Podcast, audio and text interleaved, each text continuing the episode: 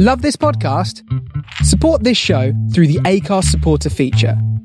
It's up to you how much you give, and there's no regular commitment. Just hit the link in the show description to support now.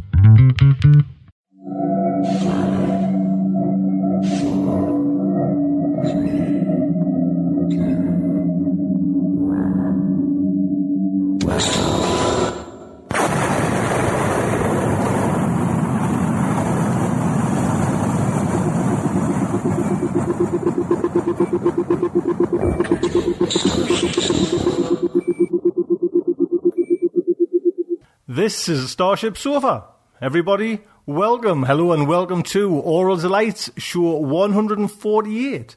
I am your host, Tony C. Smith.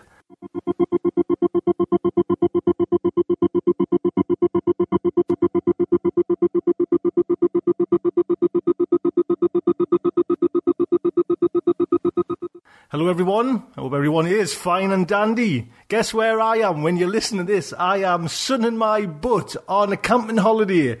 So I've just recorded show 147 yesterday. I'm now doing 148, and the mind's going a little bit mad and puzzled here. I'll give you a little heads up what's coming in today's show. First off, we have Starship Sofa interrogations. Those 15 questions are put to Ursula K. Le Guin, no less. We've got some flash fiction coming up by Erica Naone. Fact article, we have a great interview with Lucius Shepard to do with his main fiction story. To Lucius and I wanted really a 10 minute story, or 10 minute, sorry, interview with Lucius. And we did that. And then it's the after the interview chat, which is just exactly what, you know, I mean, I just knew how this guy was and how he worked or how his mind ticked. And then to get kind of get let in and, and chat with him on a kind of one to one basis, not like an interview basis, was just an amazing thing, and I just loved it. So, and I asked Lucius if I could, you know, play the whole thing, and he was more than keen. So please have a listen to this interview; it's just excellent. Then we have the main fiction, which is by Lucius Shepard, which is Carlos Manson Lives, which is narrated by the fantastic Christie Yant, an amazing narration. Then we begin our serial. We have a serial, The Barrens, Part 1, by F. Paul Wilson. And look out for that three part serial, narrated by Amy H. Sturgis. So that is Aural Delights, show 148. I hope you will stick around and enjoy the show.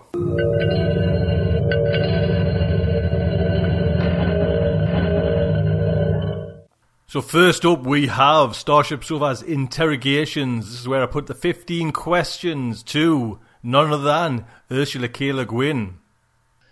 Ursula K. Le Guin, are you a science fiction writer? Uh, among other things, yes. Tell me about your childhood. Uh, it was unusually happy, I think. How did you get started in the science fiction genre? By submitting a story to a science fiction magazine and getting it accepted. Which single science fiction writer most influenced your own style? Maybe Cordwainer Smith.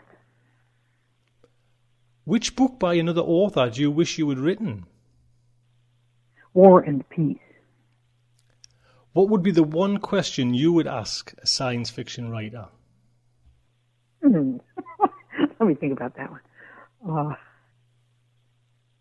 how, I think I, I might ask, uh, where where do you think science fiction is going now? For what reason do you write science fiction in preference to other classes of literature? Well, I don't, you see, because I oh, I write other kinds of literature too. So I just write whatever I feel like at the moment. What one aspect of science fiction writing is the most difficult? Getting getting the information that has to be there into the story without making it into an expository lump. Does it get any easier? Uh, yeah, uh huh, it does. Describe your daily working day. well, uh, if I have something to write, then I go up after breakfast and uh, work for the morning. What's the strangest thing you've ever done while researching? Hmm. I don't think I've done anything strange while researching. Do you think science fiction as a genre is different from other genres? Well, it is it is more likely to have some genuine relationship, intellectual or moral or emotional, with science. It is not as human centered as most genres of literature. It includes a lot besides human beings in its story. What do you consider the chief value of science fiction?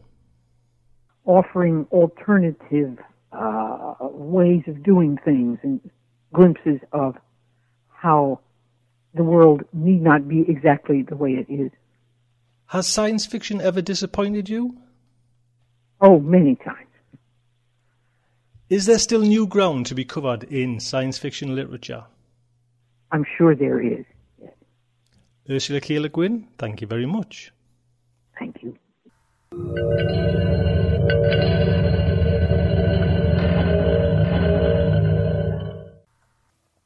Next up is a little bit of flash fiction by Erica Naone. Now I'll probably totally hash that. Erica, sorry about that. Give a little heads up about Erika.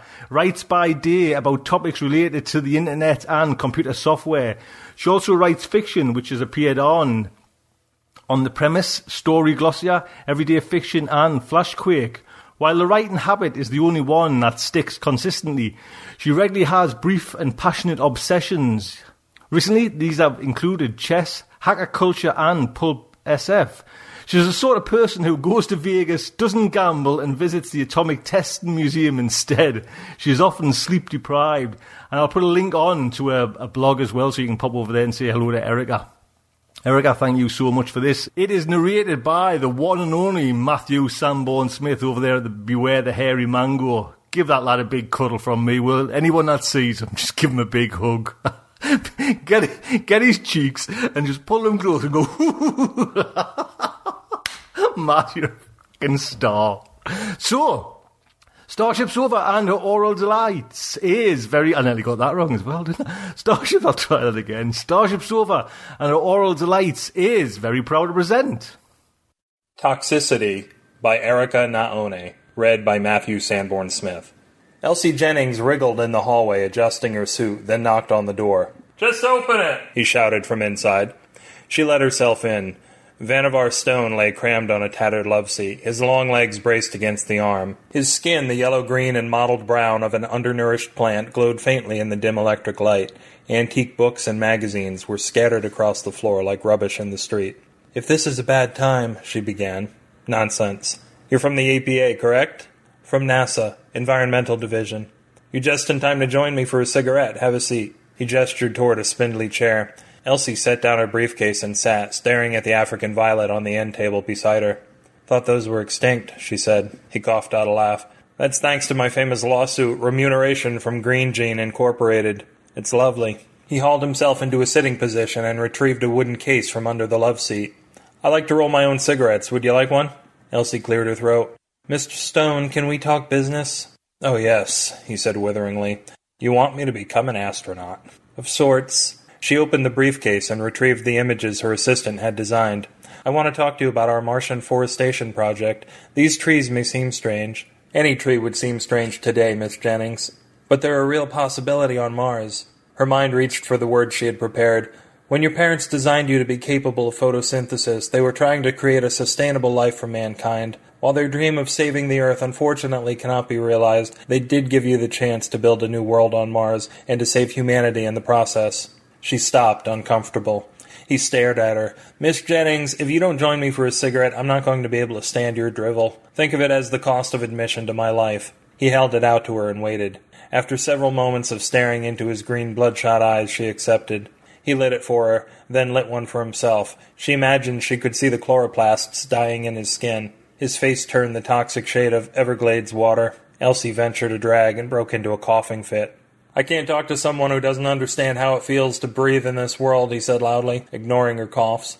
As a child, I had constant asthma attacks. The doctors in the emergency room didn't know what to do with me, and so my mother would call Green Gene's tech support line. She would wait on hold while I gasped for air. That was how I learned no one cared what happened to me. Your mother did. You don't have experimental engineering done to your child if you plan to care about it. She accepted the possibility I would die at any moment. Take another puff, will you? I want you to hear me out, Elsie said, after suffering through another bout of coughing. I've got the research here for you. I think on Mars you would enjoy the best health of your life. It would be a completely engineered environment, pristine and unpolluted, and the other people there would all be greenies, freaks like me. The other people would all be engineered for environmental sustainability like you. You're the only people capable of living on the limited supplies the government could send to establish a colony. And what you're not saying is that you need me to agree because I'm a leader in the community. You would have a chance to. I didn't live to 50 by letting my heart bleed all over the floor. Do you know, just last week I was attacked in the street. They tried to set me on fire to see if I would burn like a tree. An emerald vein grew visible on his forehead. Elsie looked out the window, at the air shimmering with oil. She smoked and waited. You really believe what you're saying, don't you? he said. You think you can help mankind by convincing me to go.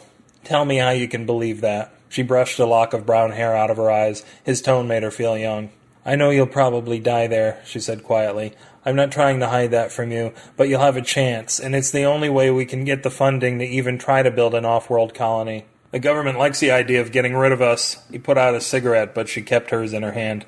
They do, but the world is dying, and you're dying. What can it hurt to try to make a new life? Life hurts, he said. Tell me something. Your parents modify you at all? The basic package disease resistant, lowered tendency to addiction, nothing extreme. No cosmetics, you're a nice looking woman.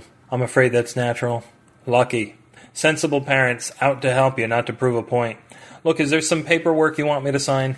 Elsie opened the briefcase again. He took the paper she handed him, signing his name with a flourish. You did a good job talking to me, Vannevar Stone said. There was a little choke in his tone.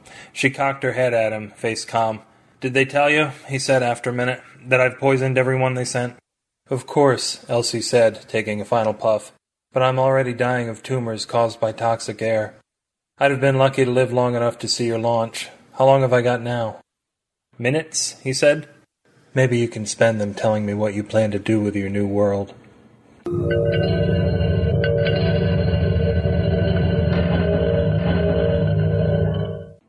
There you go. Erica, Matt, thank you so much. Links on again to them sites if you want to go and see Matt, say hello, or Erica.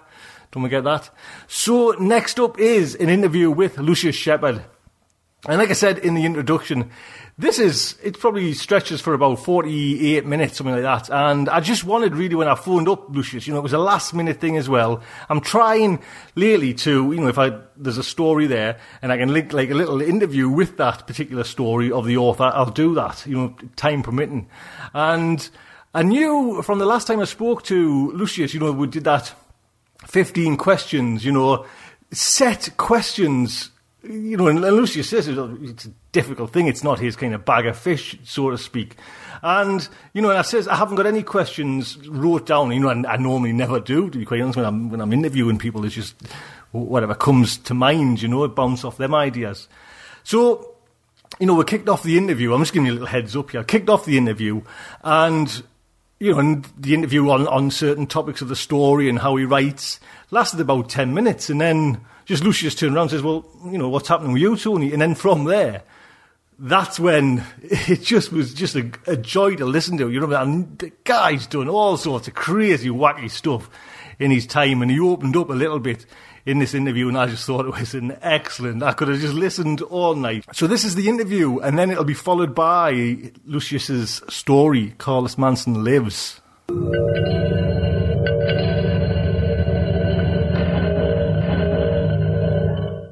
So I'm joined by the author of Carlos Manson Lives, Lucius Shepard. Lucius, nice of you to come on board. Thanks, hi. Lucius, now I'm really quite pleased, with, or not pleased with this story, chuffed that I've got this story. Can, tell us a little bit about it, if you can remember, because it was 2003, I think, when it came out. Well, it's just uh, um, a little story I wrote um, from a woman's point of view, from the from a rock and roll singer's point of view. You know, I've known a lot of women in rock and roll, and like, uh, so she was a kind of composite of the worst women I knew, and uh, you know, she was just, uh, you know, she was a druggie, and like uh, she had this weird encounter, which is the kind of thing that happens in rock and roll all the time. Strange sort of encounters, but sometimes they're sinister, and sometimes they're just stupid. But you know, yeah, that's about what it was. You know, but it was the first. I wrote a series of stories after that about the same character in different stages of her life. I was just looking on, I think it's the Internet Science Fiction Database there, and there is like a number of stories in 2003. Is that when they all kind of came round, this particular batch of stories? Um, when I wrote them, when the, Yes. those particular few stories, um, no, I mean, I, I've written them, you know, intermittently over the years, you know. I mean, she's just a character I like. You know, I, I like usually unsympathetic, unpleasant characters. Why is that? I think they're more interesting. You know, I mean, I think if you act, ask an actor whether you'd rather play a good guy or a villain, I think he'll go a villain 90% of the time. I mean, you know, like, uh, villains are usually, usually have more, they have more easy ways to get into the character, you know, for a writer, you know, than, uh, than, than a good guy does, you know, or, or a good woman, you know, it's like, uh, they're, um, they're just like seem to seem I don't know maybe maybe that's not true I mean maybe it's just me you know like uh you know but anyway for me they're they're much easier to, to relate to you know a bit more, even for me, mind as well, a bit more exciting. Do you know what I mean? Yep. Just, uh, do you prefer the short story to the novel? Because I was looking at you again on that site, Internet Science Fiction Database, and you've got a, a fair number of short stories. Are them do them keep you going when you when you're in between working on novels, or do you prefer well you know I, you know basic, basically I mean you know I'm haven't been much of a novelist but uh that may change in the next few years but like uh I mean, basically, I just I just have so many ideas that uh, you know that, that develop out to usually only novella length, you know, and uh, they they don't seem to warrant expansion, and uh, so I just leave them as novellas and don't try and expand them. But I, I mean, it's a natural it's a natural length for a writer. I think a novella. It's just uh, it's good enough to it's long enough to uh, to where you can. Uh, interject enough characterization plot, you know, to, to make things run. Like, you know, usually get a pretty good deep story out of it. But uh I just I'm just not you know, I'm just sort of I like I like novellas and long novelettes more than more than any more than writing novels. I mean I mean, you know, what I mean novels, you know, are usually you know, I, most novels I read could be compressed, you know, I feel. And like uh I mean, they're usually extended and drawn out things, and I don't know. I just lose interest in a lot of them, you know. So I was just going to ask that. Are you a bit of a se- severe critic with other? You know, when you- when you're reading it, you're thinking, "Oh, you're waffling here." yeah, I, mean, I sort of can see, you know, where writers, you know, or some writers anyway, uh, you know, they start trying to poof things out, you know, you know, and like, uh, you know, it's like, uh, you know, I, I just, you know, I, I, I don't do that. I try and get it done. I mean, most a lot of people over here say I, I write long, but you know, I mean, I try and write more. My my my definition of it is I write more precisely, but I don't. I mean, I tell I tell simple stories, and I, I just I think most novels are really basically simple stories that are really, uh, you know, overcomplicated and, and you know, like puffed up and. You know, I mean, you could tell them in less words. You know, like, but you know, again, that's just me. I, I don't- I don't know if that's true or not. You know, I just it's just a feeling I have. I don't I don't like to read many novels. I don't finish many novels, and uh, you know, I finish a lot of short stories and novellas. So, what? Um, just out of curiosity, what you reading now? what I re- I'm not really not reading too much right now because I'm in I'm in a really you know sort of pressured deadline work mode. You know, and like. uh but I just read Kaaron Warren's short story collection because I wrote the intro to it, and that was very good. Dead Sea Fruit, it's called, and like I, uh, um, I just read a book called The Ask by uh, Stephen Lipsyte. You know, I think his name is. It's really good. It's like kind of a odd, you know, novel about a, a man who's like uh, he's sort of has bad a- has bad attitude toward the United States, which I kind of liked.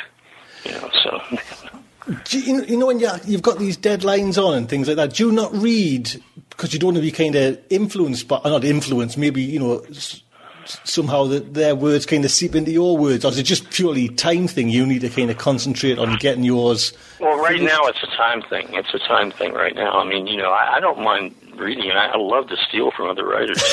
I mean, you know, it's like you know one of my favorite things. But like, uh, but you know, the um, right now it's just a matter of like if you're working a 12-hour day writing, you don't want to just get sit back and start a book you know, you, you just assume maybe watch a movie or something like that, you know, or you know, go out and take a walk or. And you don't want you, don't want some uh, fool from the other side of the pond phoning you right in the middle of it. Well, no, that's fine, you know, but I mean, you know, it's just like you know, there's a lot of there's a lot of other things rather I'd rather do right now, especially when I'm putting in such long hours. You know, like you know, can you than, than read. Can you tell us a, a little bit about what you you're working on now, or?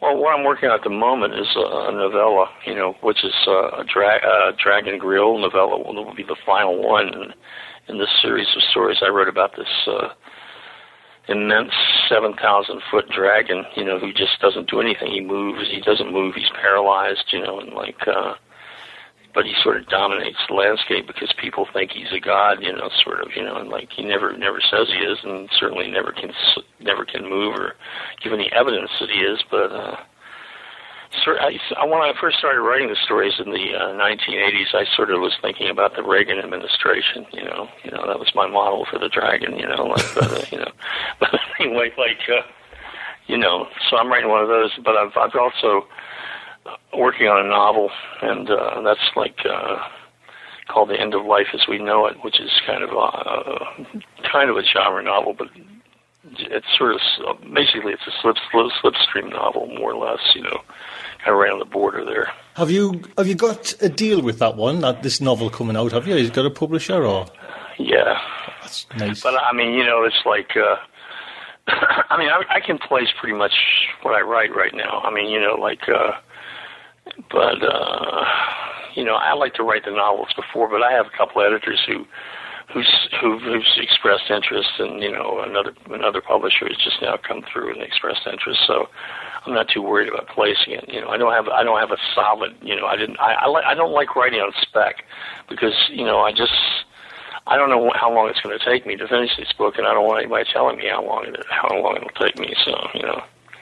Uh, I'm just, I'm just interested. Yeah, are you like a, a, plotter with your work? You know, like a careful plotter, get it all planned out first, or no, no just no. sit down and ah, ah there's a, loads to be quite honest. See, oh, I just start writing and I see where it ends.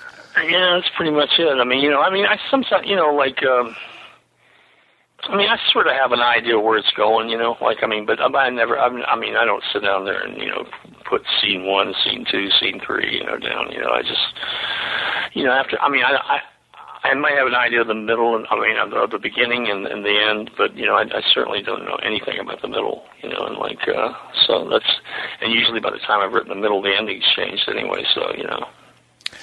So, just really ending then, Lucius. How how long you got more left to write today? How many more hours are you going to give yourself? I'm going to take a break after we get off the phone, eat lunch, and uh, you know, I'll probably get back to it about two, two thirty, and like uh, two thirty maybe, and like uh, they'll probably go to seven or eight o'clock. You know, I've been working since six, so you know, it's like. Uh, but I'm I'm just you know I'm working on two things now. I'm working I'm working on the the uh, novella and the novel both. You know, I, you, yeah, I mean, you get stale if you keep if you work on one thing for that long. So I switch off. You know, and so. You know, it's. So I hope. I was going to say it's it's funny because when I emailed you this like today for my like say morning time, and you really emailed back pretty much soon straight away. I was thinking you're up pretty early, so are you, are you up six o'clock in the morning writing? Yeah, well, I actually last that was uh, I got up and to go to the bathroom. You know, like, but uh, you know, like uh, the uh, you know, I, yeah, I was up at six o'clock and pretty much working by six twenty. You know, like and. uh after I, you know I like to start working before I wake up, so I won't know how I'm losing a day, you know, to work. You know, like you know, I mean, if I'm if I don't think about what a nice day it is outside and anything like that, you know, then I'm okay. You know, but if I start thinking about, you know, gee, it looks like you know. I was going to just say that. you're you easily distracted? You know, if say emails are, are popping in, or just switch all that off when you're writing. Um, pretty much. I, I pretty much. uh kind of not got an internet presence at the moment. I mean, you know, I'm, I'm on Facebook and I've got a blog and all that crap, and like uh, I, I answer emails. But I mean, but but but I'm not. I'm not. I'm. I've left the blog and the Facebook alone. I'm just you know, you answer the occasional email. You know, but um, you know, I mean, I mean from you and from you know business business things. You know, like I'll I'll do that, but nobody else. You know, it's just uh, unless like somebody calls and say they need a kidney or something. You know, like.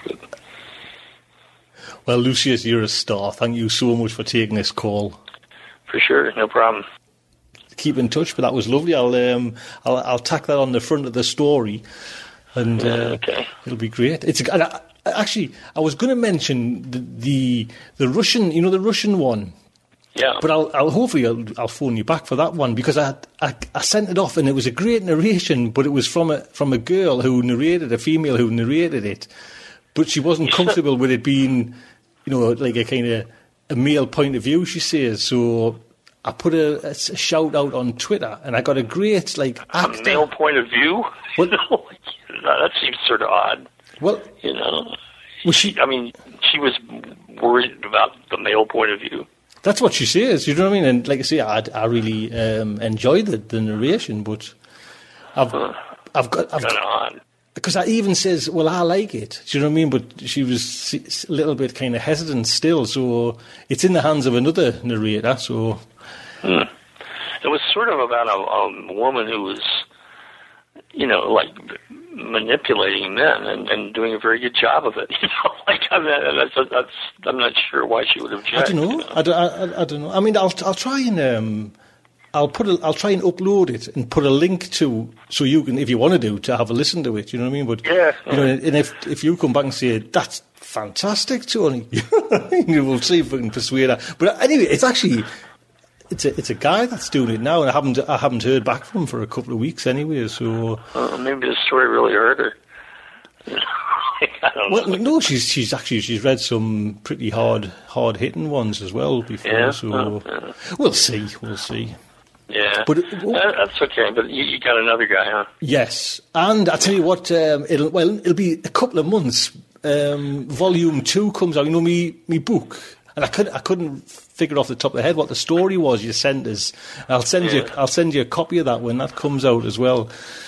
That's- Okay, well, I'll, I'll, I got some more short stories, I'll uh, send. I've been writing some that are Oh yes, please. Or, be. or sh- shorter anyway. Like, I mean, they're not. I got a, a really good vampire story, but I mean, I don't know if I can print that or have that uh, iPodded yet because, like, I don't know if the editor would like that. But I'll ask her. But uh, it's a pretty good vampire story. Well, is that is that the one that's in um, Ellen, Ellen Datlow's?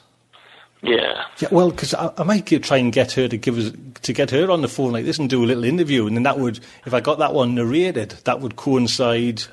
Yeah, that's a bit of like publicity Well, I'll, for that. I'll send that along to you. You know, it's like uh, I'm pretty pleased with it. You know, like. Uh, but anyway, you know, like um, What? Um, just I've on- got some other stuff. Hmm? Go ahead. what? No, I'm just going to say what um, point of view it is. That's what I'm always keen to find out straight away. So I, I kind of picture It's a, it's a young girl, Right. 15 years old. Yeah, Right. You know, like, uh, but I mean, it's a, it's a YA story, but I mean, it's, but it's not really a YA story. I mean, because it's you know, all full of cuss words and stuff, and like, uh, you know, and, and pretty much adult attitudes. You know, I mean, she's she's 15 going on 40. You know, like you know, this girl is like. Uh, kind of a slutty girl, you know, a high, you know, high school slut, you know, kind of, and like kind of, kind of wise to the ways of the world, you know. So, you know, she's, uh, you know, I mean, you know, I, kind of dug that story. I mean, I kind of liked it. oh well, so, um, I would love to play it. To be quite honest, if that's all right. And Yeah, I'll well, I'll send you send you a couple in a, in the in a few days when I get get a, get a minute to like sift through all the Yes, stuff that I've got. yes. Yeah, like well, that would that would be great. I mean, now I'm away for a, like a, a couple of weeks now um, from Sunday, anyways, on holiday. So I'm kind of out. But just please send it over, and I'll I'll, I'll answer you, or whenever you can send it over, and I'll drop you an email of, of thanks when I get it when I pick them up. Okay. But that would be lovely. Yeah, no problem. I'll do that. You know. So anyway, how are you doing? Everything going good? Yes. Well, did I tell you that? Um, because I was going for a new job, and I was right. I, I don't know. I was all kind of concentrating on this new job, and I haven't been able to like do the interviews and stuff. And I don't know if I mentioned that to you as well. But I got this new job, but I haven't started it yet. So we'll just have to wait and see when when I start it because someone's got to like do my job. It's it's a job within the company still. So I'm getting on, I'm getting on Skype, by the way. Right. Well, that's that's it's actually handy. It's it's um, I can call you on Skype, you know, and do interviews like that on Skype. But it's just the, the same on. Um, I found it's easier just doing it on telephone as It's well. just cheaper. It's just cheaper on it's cheaper on Skype, though, right? Yes, I mean it's it's God. This this phone call is probably going to cost. I don't know how much it is over there, but four pence, ten pence. You know, probably like Yeah. half a dollar or something like that. It's it's it's. Oh, that's not bad. No, it's because I'm going through Skype. I'm calling you through Skype on your mobile, Oh. you know, on your like house line. So Yep. every six months, I'll put in probably ten dollars into my Skype account, and I can phone, you know, I've phoned them all the bloody. Because not many writers have got Skype, you know, especially the old timers, and I'm not counting you in the old timers here. I'm Oh, count- you might as well. Yeah. no, I mean, no, I ha- I'm having to get it because I'm um, I'm going to be making a lot of phone c- starting in uh, October, or November. Well, November I'm going to be in Europe, but like uh, the end of this year sometime, like I have to make, start making a whole lot of calls back and forth between Europe and like about a film project and like you know, so it's going to Right. be. Uh, Oh, that would be. Is that um, you, one of your stories getting picked up? Oh, oh no! I mean, you know, that's well. There's that too, but this is this is on a, it's just an independent screenplay project. You know, I have going. You know, and so it's like uh, we're going to have to be talking every day, and so I figured, you know, better better to get Skype be cheaper that way. You know, Well, you can get them. You get the Skype now on your mobile phone. Do you know what I mean? As well, so yeah, you can do it straight from your mobile phone to whoever's got it on. yeah. I, I my my problem is, you know, like I I I don't have a regular mobile phone. I use it. I only use a mobile phone like uh, when I have a journalism assignment. You know, then I just buy a cheap one and you know you know, and then throw it away, you know, pretty much, you know, I mean, or, you know, it's it's it's it's so cheap, I just lose the phone or something, you know, and like, uh, but you know, um, I may have to get a mobile phone because you know. Well, actually, I if just- you if you're just like um, sitting on a laptop or carrying a laptop around with you, do you know what I mean? You can Right. you can speak to anybody anybody in the world, you know, via Skype.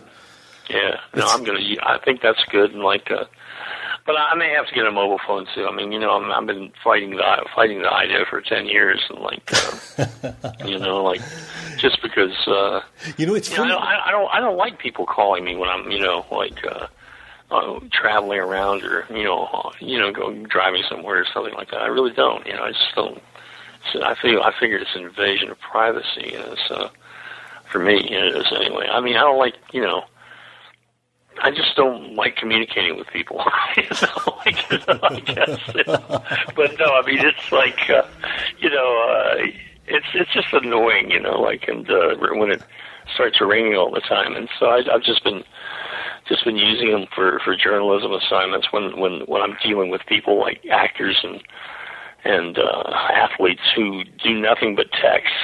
You know, they they won't communicate any other way. You know, but text. And Oh, so, you know, it's, it's a fa- I mean, just um, me daughter. Do you know what I mean? Like fourteen-year-old daughter. It's just bizarre how they just constantly text, and they can write in you know over here so quickly on a phone, like a text. And I'm thinking, Oh, yeah. just phone, you know, and just just say, you know, but no, it's it's it's all text in in the UK. That's like how Yeah, a lot of no, the it's the same way in here. You know, it's sa- especially with teenagers. You know, but but but I mean, y- you know, a lot of what I, I do a lot of interviews when I do journalism. It's usually either in the in the area of, of acting or or, or uh, sports. You know, I did I just did a piece on a mixed martial arts fighter. You know, and like. Um, and you know, he, he just won't communicate with anybody, just with his, except with his thumbs. You know, that's the only way he'll do it. You know, so it's you know, you got to do it too. you know, and I'm, I'm not very fast. I have to look at the numbers and go book big. You know. Oh, I know that's exa- it's exactly with me. Do you know what I mean? I've got one of these kind of fancy iPhones, but it takes me flicking ages to send. You know what I mean? It's quicker, just a phone. Do you know what I mean? Yeah, no, I, for me too. But I mean, I haven't got magic thumbs like a 14 year old. So you know, you know, they, they they've got it down pat there. You know. Man, I tell you what, I've um, and I noticed with the, you know, I wouldn't take my phone abroad, you know, because it's one of them internet phones. Apparently, you get hit with. You be careful with that. Like loads of charges. You know, if you Oh, go, yeah. go over there, because I was speaking to. I don't know if you know Cheryl Morgan. She's some like a fan writer, science fiction fan writer. She just whichever country she goes to, she just buys one of yours. Like say, comes to the US, just buys a cheapy US throwaway phone and uses that. You know, and puts like Yeah. twenty pound on. Because if you're taking your own phone over, you get hit for so many charges. I didn't know that. Huh? Well, that's probably what I'll do too. You know, like it won't make when it's, well, when I have when I'm in Europe, it's it's uh, it's just as quick to buy. A, apparently, what they do is just, just sell them at the airports. you know what I mean? Just buy Yeah. buy a cheapy one at the airport and use that instead of using your own. Because you just get hit with loads of bills. yeah, yeah. No, I, I'm probably going to have to do that this fall because I'm going to to Paris, to Nantes, to uh, Oh, yeah, did you? Is, is, is Nantes the um, for the convention? yeah. Oh, all right, because I was there. They invited me. It was great, mind you. That you got loads like free. No, yeah, I've been there three times. Right. You know, like, yeah, so it's it's an old home week. I, I got to go to Paris for some signings in Krakow and uh, Warsaw and Geneva. So you know, like, uh, you know, busy, busy. You know. It's funny. I would love to go to the, the, the- like the. It's funny how I, I, I fancy going to Europe more than the US. You know, the US just seems far too far away. You know, with like a couple of conventions in somewhere like Finland or somewhere like that would be cool. I think. Well, the Finland, Finland, the the big convention over there is supposed to be great. I've never been there, but like, uh, but yeah, no, I agree. I mean, I'd rather go to Europe than the States. The States is, you know, I don't know, I don't like it here, you know. But anyway, you know, like, uh, you know, well, listen. I, Yeah, I'm not a big fan, you know. you know, Lucy, if you ever come over to the UK, you know what I mean. Well, hopefully try and get up for a get to meet up and have a drink in that. that would be, Oh, for uh, sure. That'd be. I mean, I'm, Yeah, I, I'm gonna be over there at some point next year. I think I'm gonna. I was thinking of coming for uh, EasterCon. You know, is that a big convention there? Yes, Yeah, yes, Yeah, like, um, and I was thinking of coming in there for you know. I don't know if you go to those or not. But, Actually, you know. I don't. I don't. Do you know what I mean? It's, I've, only. I don't really go to the conventions. You know what I mean? It's. Um, I went to that that French one, which was actually I thoroughly enjoyed it. Do you know what I mean? But I don't. Um, Oh, that's good. Yeah, yeah. I mean, were who- you there? I was. It was probably two year ago now. Oh, yeah. William Gibson was the the kind of the, the, the guest of honor there. You, sh- you should have been there. Like you know, I think about four years ago before it changed. you Yes, know. I've heard. I've heard it was supposed to be really good.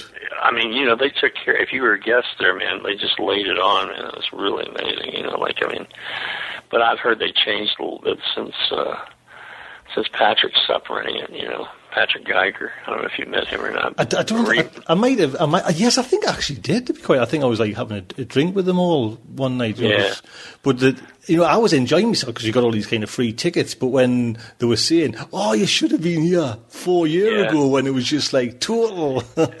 Yeah, no, it was it was really awesome. Then you know, I, I went twice when it was like that. It was really really good. You know, like, uh, but you know, the economy got it down. I guess you know. So, but you know, I mean, it's a big deal there, man. It's like you know, I mean, seriously big deal. The the the mayor of Nantes comes out for it and you know does his thing. You know, and I mean, it's like uh, well, hopefully, Celebrate. hopefully, if um, if if StarShipSofa wins, did you know we're up for a Hugo Award? Did you know I was up I- for? I was up. You for, are? Oh, yeah, that's cool. Yes, uh, best. Um, what's it? Best fanzine. I'm up for a Hugo. Oh. So if if I win that, hopefully, so I might get some more invites. yeah, no shit. Yeah, that'd be good. You know, like, uh, yeah. I mean, you know, I mean, it's you know, you, you, you, the European conventions. You know, I mean, and and I'll tell you what what what I like is like because I write film reviews. You know, like uh, I, I got invited to film festivals in Europe. You know, like about three or four of those, and that's really awesome. And they put you up in five star hotels, and you know they give you everything, man. It's like you know, you get a gift bag full of junk. You know, for cool for junk. for writing the film reviews, you get put up for. Uh, yeah, no, I mean, I, they they put me on the jury of film festivals, you know, Right. like, you know, you know, and like, uh, and in that, you know, and so I, I, I was on the jury. Uh, last time I was over, I was on the jury of the uh, the one in Locarno and the one in uh, one in, in uh, Neuchâtel, and like uh, you know, so that was really cool because I mean, to put me up in a hotel was just like you know, I mean, God could have done well there. You know, I mean, it was like, I mean, you know, it's like it was amazing, man. You know, like and they give you they give you a gift bag that's all full of shit, like you know, cell phones and little mini computers and stuff. And You of- Oh, never. yeah, man, I mean, it's big stuff, man. Like, uh, I mean, perfume, which really didn't do me much good, but like, you know, I found a place for it. But you know, it's like, uh, you know, really good stuff, and like, uh, you know, they treat you really good, treat you like a star, and all that stuff, you know. And all you have to do is watch movies, you know. you know, like, you know, like, I could get along with that kind of shit, you know. Like, I tell you, I haven't um, read. I don't know. I don't know if read by. I don't know if you've wrote one yet. Have you seen Inception? yeah, Go, go on and tell us what you think of it. Then, did, did you like it or not? no, I didn't really like it. Oh man, I thought it was fucking I mean, I thought it was, I thought it was a pretty pedestrian summer movie. I mean, it was like uh, all the beginning it was like you know just dazzling. It was psychobabble. It didn't mean anything, and then you know everybody's going like, "Oh, it's so difficult to figure out. You'll have to see it several times, and what's to figure out? I mean, it's nothing." And then you know the action scenes in the end were there was one good one with the um, the shifting gravity fight. You know, Yes. had, you know that was excellent. But the um, other stuff looked like you know James Bond Nintendo game. You know, like and, and you know I I just thought the uh, the whole idea of turning the subconscious into a video game was just stupid, man. I mean, it was like you know just like every other movie becomes a video game, and like you know, and then you know there's a lot of things I had problems with, like the fact that the characters didn't have any character. I mean, you know, I mean, what was it? What was the point of having Ellen Page there? I mean, she just, you know, all she was is sounding board for um, for DiCaprio, and DiCaprio is like uh, all, all he does anymore is is like frown and look unshaven, and like I, I just I just didn't think it was a very good movie. You know, I mean, I mean, there are a lot of really dumb things in it, like you know, when the guy, you know, they're saying, yes, gee, I mean, you know, like um, it's so difficult to achieve inception and like we have to go in so deep, and, and the subjects keep waking up, and, he, and the guy says, "Well, I've found a solution for that," and they say, "What?" And they say, "He says a more powerful sedative." And I, you know, everybody goes, "Wow, genius!" I mean, you know, I just, you know, didn't, I didn't quite get that. You know? like, anyway, I, th- I thought it was kind of, um, kind of average. You know, like I mean, it was just like in another summer movie. You know. did you walk out thinking it was average, you know, straight away, or did you, did you have to go and? No, I, I, I, mean, it was the kind of movie that almost left my head completely by the time I hit the parking lot.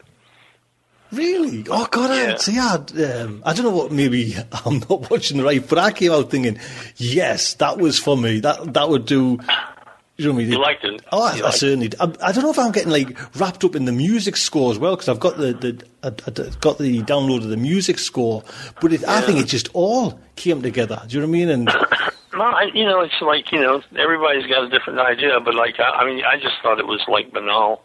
You know, I mean, you know, I mean, you know, it's just an excuse for another fucking video game. You know, like, I mean, how many of those do you want to see in your life? I mean, you know, it's like. uh I mean, and I mean, it was just like a video game. I mean, you had all the levels and all that shit, and like, I mean, it was just, you know, so I mean, did- the, some the, the dreams, like you know, the dreams seem too corporate and tame. They, they were the, I mean, I mean, Nolan's idea of, of the subconscious, I mean, wasn't unruly enough. I mean, it's like, uh, I mean, without, you know, I mean, you know, like I, I mean, I much preferred, you know, Nightmare on Elm Street, you know, because like, I mean, the idea of dreams like is terrifying and, and like surprising and amazing and surreal. I mean, you know, that was that was handled much better. I mean, this was a dream. I mean, the guy must have been a boring sod. You know, you his inside of his head must have been like the inside of a a fucking bubblegum machine. Because I mean, you know, it just it just didn't seem that interesting. And I know that's not the way things are. It's funny, you know, because I I like as well DiCaprio. I think him and I don't know, um, say Wahlberg and Matt Damon. They're they're the actors I kind of really like now. And I, Yeah. you know, the, was it the one DiCaprio was in Departed? Did you not like? Did you like that by any chance? Or Well, I like the original movie, which was called Infernal Affairs, which was a Chinese movie, uh, a Hong Kong movie, which was great. And I thought I thought the remake was disastrous.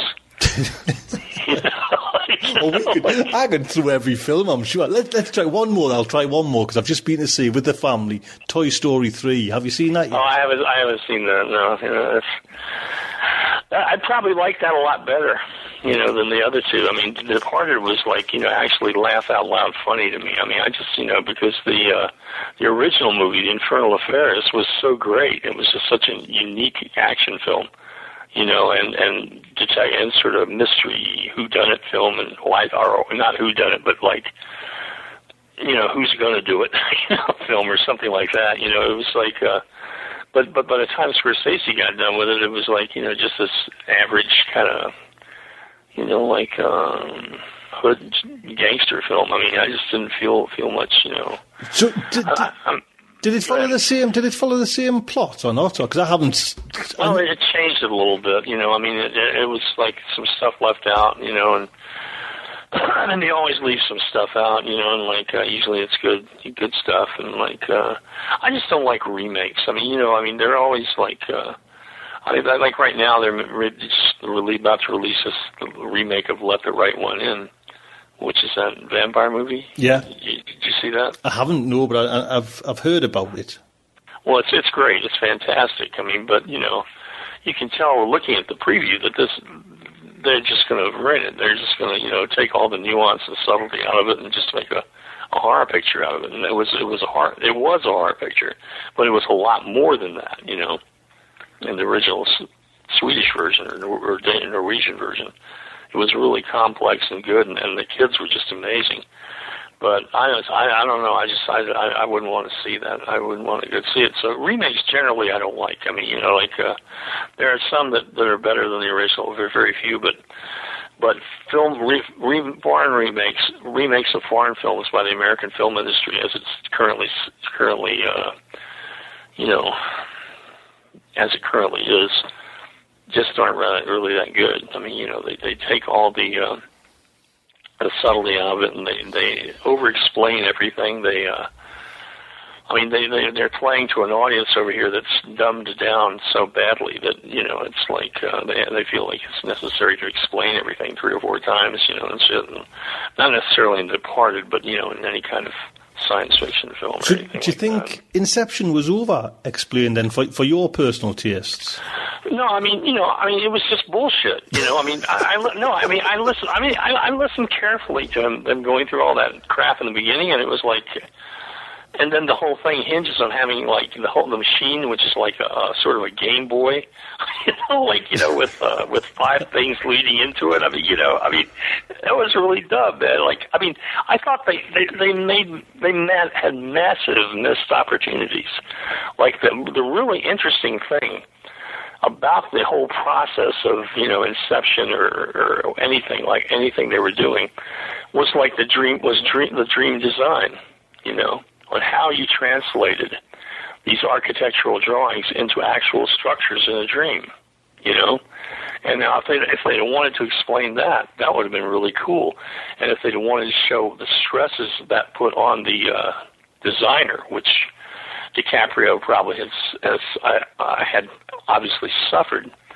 You know, I mean, that would have been interesting. In fact, I thought they should have made him the designer of the dream. You know, because he, he said, "Oh, I can't do it because because Mal keeps popping up, and and then you know." She pops up anyway, you know. So they didn't really need Ellen Page. I mean, she was just an extraneous character. oh, I never. you know, yes, you're right. I never thought about that. She still popped up anyways. No, I mean she's just she's just, she's just ridiculous. Her her presence there was not required. I mean she was just she was there, you know, just for some you know to have a girl, you know, like you know, and like uh, I mean it was like uh, you know, I mean just there's so many things in that movie that just didn't make sense. I mean you know, and the psychobabble part, you know, was like, I mean if you listen to it, it was just like. Well, you, you know, we have a slogan over here, in, uh, saying over in the States: if you can't persuade them with logic, dazzle them with bullshit and that's sort of what it was like, you know, like it's like, uh, and so they just you know gabble gabble gabble all this stuff and like, uh, but the real fascinating thing to me was the dream design. I mean, they should have, you know, I I wanted to see, you know, I mean, if Mal had pro, uh, if Do, if Dom had problems with with that, I mean, it would have been a lot cooler to have him design the dream because he, you know, he and if Mal was going to pop up anyway, I mean, who better than to to deal with her than some guy who knows her, you know, and like you know, if he's trying to keep her out or anything like that, or I mean, it just would. That was like you know the process of dream design is like the process of all art, you know, like film and, and writing and everything. You, you're trying to control a person's head, make them see something, make them feel something that they ordinarily wouldn't feel. And like you know, that would have been an interesting level to put on it. It might it might have given DiCaprio uh, would have expanded and made more complex his character, which was very minimally sketched. You know, so you know, I don't know. I, I just had a lot of problems. I could talk to you all night. Lucius, can I? I mean, this me MP3 recorder still recording there now. Do you want us? To, can I put the whole what we've just been talking about, or do you want us to? Um, yeah, you can put it up. Yeah, you oh, know. yes. I mean, Honestly, I, I don't it's, care. it's um, it's, it's Yeah, great. can put up It's just bloody talking, you know. And hopefully, we'll, we'll do this again then because it's um, it's nice to get your thoughts on. Because honestly, I I bloody love that um, Inception. I, I, I don't know if I was dazzled by the music and you know anything that's got slow motion in it. Do you know what I mean? Like it, it- the sound goes a bit kind of slow motion sound. Yeah, bullet time. Yeah, bullet, bullet time. I mean, you know, it's like, well, that's the uh, John Woo thing. You know, like I mean, you know, I don't know. I, I'm not, I'm really unhappy with Nolan. I think he's he's made you know he made two pictures that were really interesting, and uh, he made a movie called Following, which is a black and white movie he made in England, which is only 70 minutes long. It was quite good. And then he made Memento. You like because I like that one. Did you like that one? Oh yeah, Right. You know, I, I thought that was that was that was really interesting. And then after that, it's been all fucking downhill. I mean, you know, I mean, as far as I can see, I mean, you know, like uh, the Prestige was better, was all right. You know, I mean, although it, it, it made the made the characters a little. I don't know. I just I just really was in love with that book, and like uh, it made the characters so much more nasty than they were in the book. You know, like I, didn't- I didn't appreciate that. But then now he's on to the Batman movies. I mean, they're comparing him to Stanley fucking Kubrick. I mean, this is this is Inception is is Nolan's seventh film. Kubrick's seventh film was Lolita. You know, his eighth film was, uh, you know, uh, I think uh, 2001, and his ninth film was The Clockwork Orange. I mean, I, don't think I don't think Nolan's even in the same class as him. You know, like I mean, you know, he's made, and you know, I mean, bat, all these bat flicks and like. uh and he made a bad remake called Insomnia, which is a remake of a of a of a Danish picture, I think, or a Swedish picture, one, and like um, bad remake, and like uh, now he's made Inception, you know, like uh, which you know I I don't know, I just I can't can't understand all the reviews. I mean, all the reviews over here about the ones that don't like it, you know, which you know I usually don't read, but I, I was just so so incredulous that people were raving about this film that I, I went and read them, and I said, so all the people who don't like it are people like the New Yorker, the New York Times, like uh, you know, I mean, the Village Voice, people like that. I mean, it's like uh, pretty good reviewers, and all the people who do like it are like you know, you know, Entertainment Tonight. I mean, this isn't knocking necessarily. I'm just saying, you know, for someone who sees a lot of film, you know, and for someone who who has to think about the films to in order to, you know, I have to I have to write two thousand words on these film reviews, and so I'm forced to think about them. And like, you know, I can't just sit there, you know, and like, uh, you know, like, you know, that like, I mean, you know, I wish I could. I mean, I would be a happier man. like, I would be a happier man if I could just sit there and, uh, you know, like OD on sugar and, and Coke and, you know, do that. But like, you know, I mean, you, you get in, you get in this head where you, you think about the films, and if they don't make sense, it pisses you off, you know. So I mean, you know, it's. uh yeah, you know, I mean, that's probably, you know, not a good thing, you know, for for watching a lot of movies. It's probably why I watch most of the movies I see are foreign films that, that I like are foreign films. that are films, you know, like uh you know, films I mean English, French, you know, like uh, I like I love English gangster pictures. I mean, those are the great great great gangster pictures. But British, British gangster pictures. But uh, like the uh, Like modern day gangster pictures, or just gangster pictures in general. oh, like you know, like the, these sexy beast, you know, like Right, yes. Ray- Ray- you know, things like that. I mean, you know, that's not, you know, I don't like all of them, but I like a lot of them, you know, and like, uh, you know, I mean, it's. um Do you not think those British ones have had the, the time as well? I'm just thinking, I don't know if, um, you know, the kind of the likes of the Snatch and the Lock, Stock and Two Smoking Barrels. I'm not. I'm not a big fan of Ritchie. You know, no, no, no. Don't like him too much. You know, like I mean, I always feel like you know he's kind of. I don't know. I always feel like he's not a real guy. I mean, he's not really you know doing a gangster film. He's commenting on a gangster film more. You know, like I mean, he's making fun of them. You know, kind of. And like you know, I, I'm just. Uh, I, like. I like my films. My gangster films do not have much of a sense of humor except internal in the internal characters. I mean, you know, like to not be commentary. I like, you know, I like, you know, I mean, I watch a whole lot of British TV. You know, like I like you know, all these, you know, bloody fucking TV shows. Like I, you know, like I have to buy over in over Amazon UK. Uh, you know, for, and like uh, I, I just got through watching Ashes to Ashes, and I like that a lot. You know, Oh, you- you know, but Which which one did you have? You seen all the series or just? Yep, the, yep. And you liked the, all all of them? Did you? yeah, I kind of like the, the three. I, I liked it a lot better than. uh Even the very very ending? Did you? Because I don't want to kind of give the ending. away. Well, it was a lot like the ending of Lost. I was I was kind of happy with everybody goes into the bar that is heaven ending. You know, like uh, you know, like. uh But you know, I thought it was pretty good up until the end. You know. I tell you what, there Yeah, is like- good out over here at the minute. I don't. You, you'll probably be able to get it on uh, torrent. Is Sherlock? Yeah, I, got, I just ordered that. Yes. Oh well, the, the first I've just seen the second one, and the second one was it was uh, all right, but the first one I thought was excellent. You know what I mean? So Yeah, I just just ordered that on. uh I think I, I think they're shipping it out to me all around mid August. You know, so you know, from Amazon UK. I, I don't I don't get things on torrent. I, I just cannot download. I'm just not able to. ah yes, I was uh, going. Yes, I would, would take a. I'm just not not functionally literate on a computer.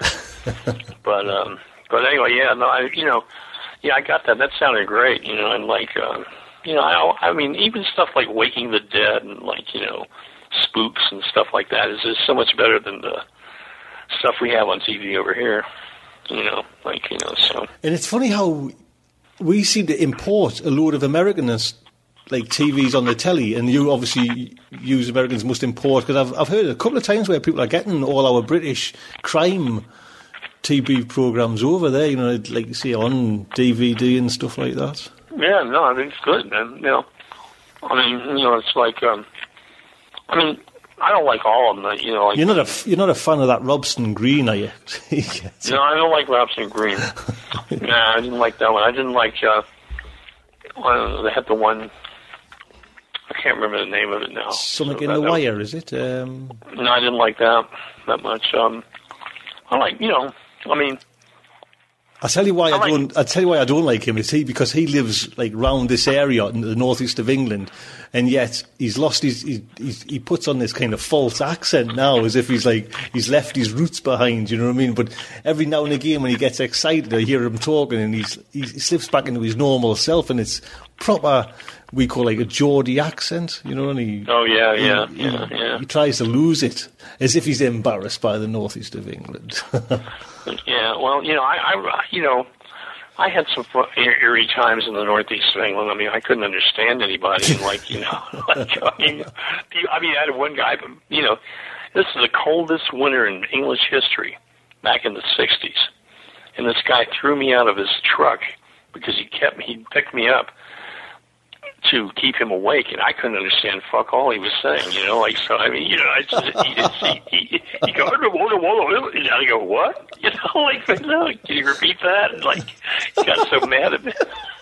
it's a fact mine, you know, because it's maybe I do it sometimes. You know, I sometimes try and be careful because you can we can talk fast and Yeah. we get a you know when I first started the show we used to get loads of emails saying you know it took it takes you a couple of weeks three weeks to like to pick up on the you know the the speed and the dialect so Oh yeah, well, I had the you know that that's that series, the red little Red Riding Rid- Red Riding Hood series that you had over there. right Right. I mean, I couldn't understand that without the subtitles.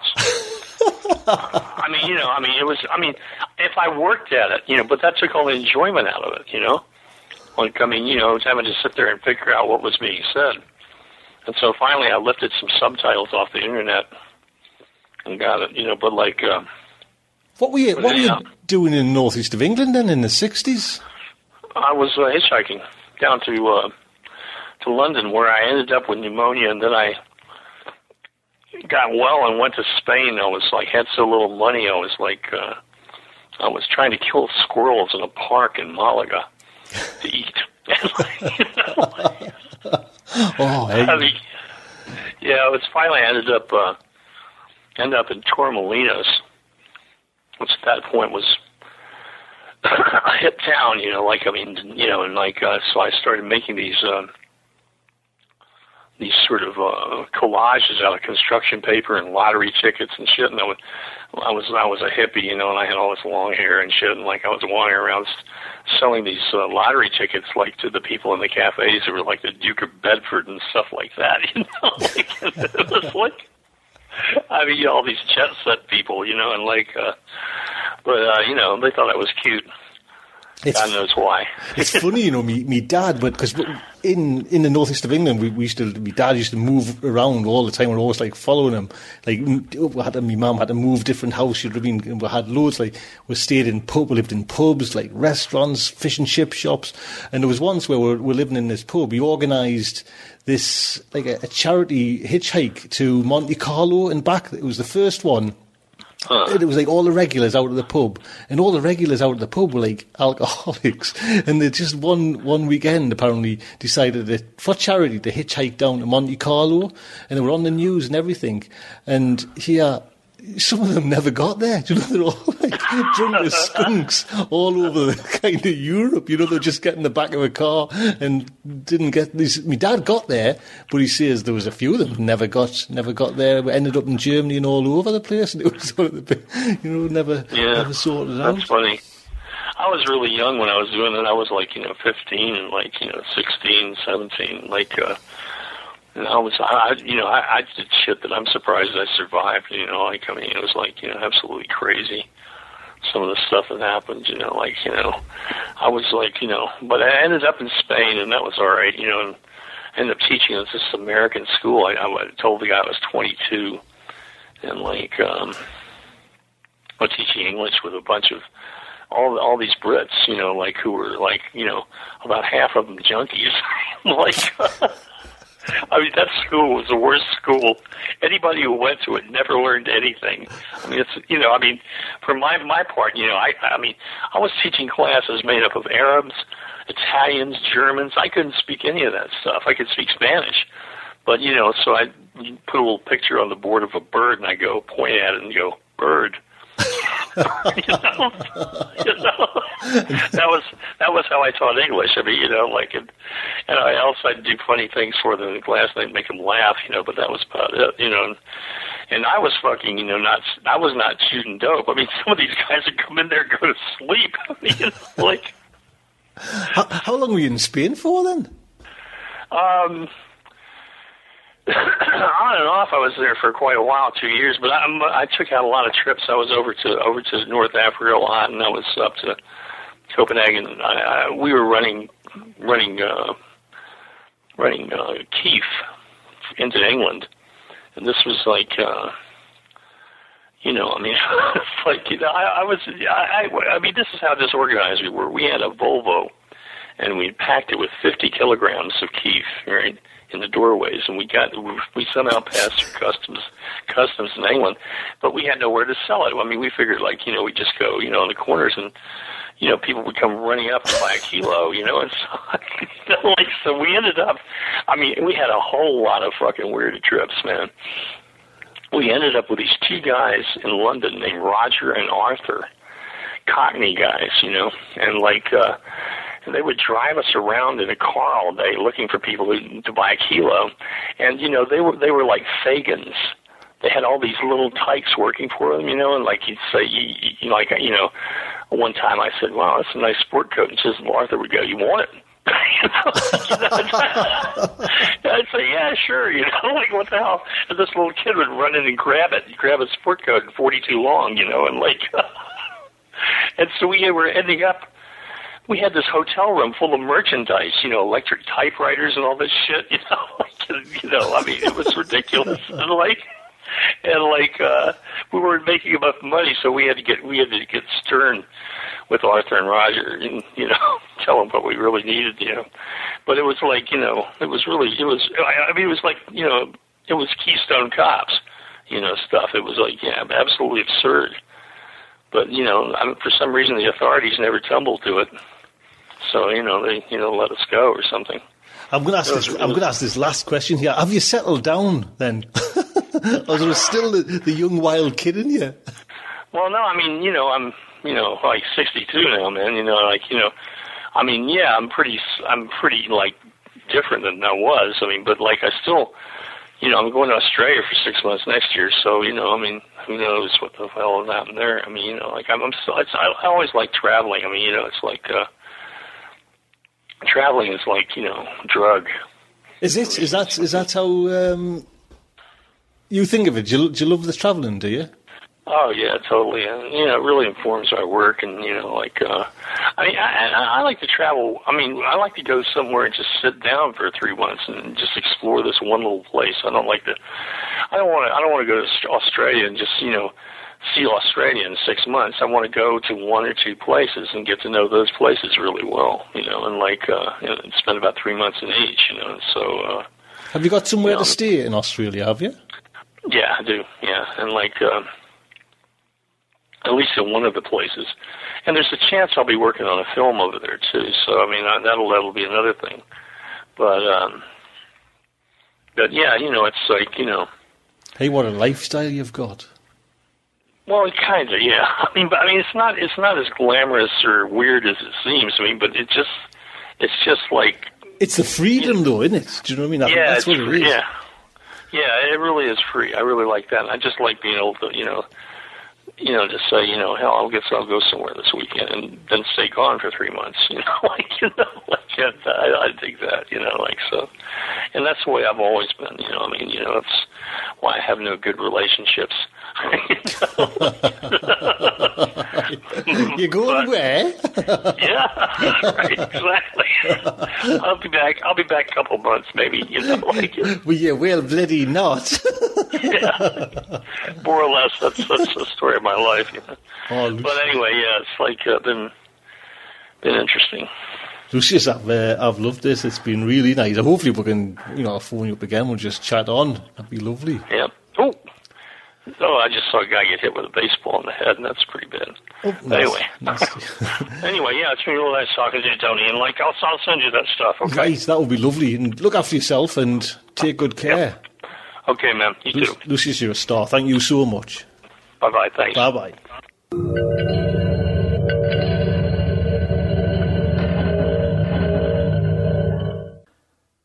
There you go. I hope you enjoyed that interview. That was just made my day. That it was excellent. I came home from. I'd been working late, and I, I got in the house for about ten o'clock, and I was Melanie, Melanie, I've got. To, I'm just going to phone up someone. Ten minute interview. And I was just here sitting till your nine listening to Lucius. Excellent. Lucius, you're a star. Thank you so much. So, main fiction Carlos Manson Lives by Lucius Shepard. See, I got that wrong way around as well. So, I'm all, I'm all giddy and all the pot. StarShipSofa and her Aural Delights is very proud to present. Carlos Manson Lives by Lucius Shepard. No matter how fucked up I get, I can always float. I have this amazing capacity for floating. Maybe being smacked out makes me unnaturally buoyant. Hard to say, since the only time I ever do any serious floating is when I'm high. The other night, I made a party in the canyon given by this guy does lights for arena shows. Extremely boring. There was a Brit, Eric, something. Said he was with Virgin. He kept rubbing up against my ass and nudging my tits with his elbow as if by accident. He talked about my music, not the usual vapid LA stroking. He never once said he was moved by my tunes, nor did he use profound as a modifier. He gushed over the way I manipulated words and changes to create emotional tone. It's fucking brilliant. Like you figured out a system that enables you to produce subtle emotional responses in the listener. I found his approach soothing. If he'd been five inches taller, I might have done him. When the lighting guy broke out his dope, a continent of pressed white powder rising from a crinkled, shining sea, I scooped up a corner of the western plateau and went into a bathroom and did up. I stayed locked in for a couple of hours, nodding with my back against the tub, legs straight out. Little flash dreams, looming Egyptian figures of gold and lapis lazuli, a cluttered room dressed in murky greens and browns, distorted shadows stretching from beneath the furniture, a German expressionist space. I was in there somewhere, completing the picture. A gawky, long legged woman, pale as heroin, match heads for pupils, rock and roll hair. Every once in a while, somebody would tap on the door, trying to learn if I was dead. I'd hear discreet footsteps followed by whispers, and then they'd tap and call out softly, Hey, Julie. Julie, you okay? Finally, the lighting guy himself tapped and said he really needed to make sure I was okay. I told him I wasn't coming out until I felt like people, but if he required proof of my soundness, I could recite the alphabet backwards. Might take a while, because I was seriously impaired, but I thought I could pull it off. They left me alone after that, but I wasn't happy in the bathroom any longer. I did a couple of nose hits to boost my high and sneaked off along a corridor out onto the patio and down some steps to the pool. Behind me, the picture window in the living room looked like a big, bright postage stamp commemorating millennial decadence. There were about a dozen people left inside, and they were gathered around the coffee table, warming themselves over the lighting guy's pile of dope, cutting out lines and dipping their heads in sequence. A languid frenzy of consumption, I couldn't tell who they all were, but at least half of them lived in my house and spent my money and did things for me. The pool lights were off, but a glow came from the street, and the dusky orange of reflected LA shone off the inversion layer, throwing the crests of the surrounding hills into partial silhouette. The pool stirred darkly within its pale rectangular banks. It was a fairly large pool, with cabana chairs and little glass topped tables ranged around it. At the rear of the grounds, about thirty feet from the pool, was a high white stucco wall built flush against the hill, with a row of potted plants set along the base, probably holding the fucking hillside up. Somebody had spray painted three words on the wall, but I couldn't read what they said at that distance. I took off my clothes and stepped into the shallow end. The air was cool, the water even cooler, and my skin pebbled. But by the time I kicked out into the middle and started to float, I felt warm and loose inside. I got into watching clouds of vaporized city shit eddy and mingle overhead, like swirls of poison muddying a glass of orange juice. After a few minutes, I realized someone was watching me from one of the cabana chairs. I couldn't see him. I just got a creeped out feeling. When I finally did see him, it was only because he crossed his legs and a shoe stuck out far enough to escape the shadow cast by the hooded top of the chair. I was too stoned to be frightened or even startled, but it pissed me off, this Hollywood bug taking the opportunity to cop a full frontal. I side stroked over to the edge of the pool closest to him, leaned against the slimy tiles, rested my elbows in the gutter, and let my feet float up off the bottom. Asshole, I said. I bet this makes your memory book. I expected him to be flustered, but the shoe didn't even twitch. You're a good looking woman, he said, no doubt, but I ain't no voyeur. The act of voyeurism is strictly coincidental. I'm just checking you out.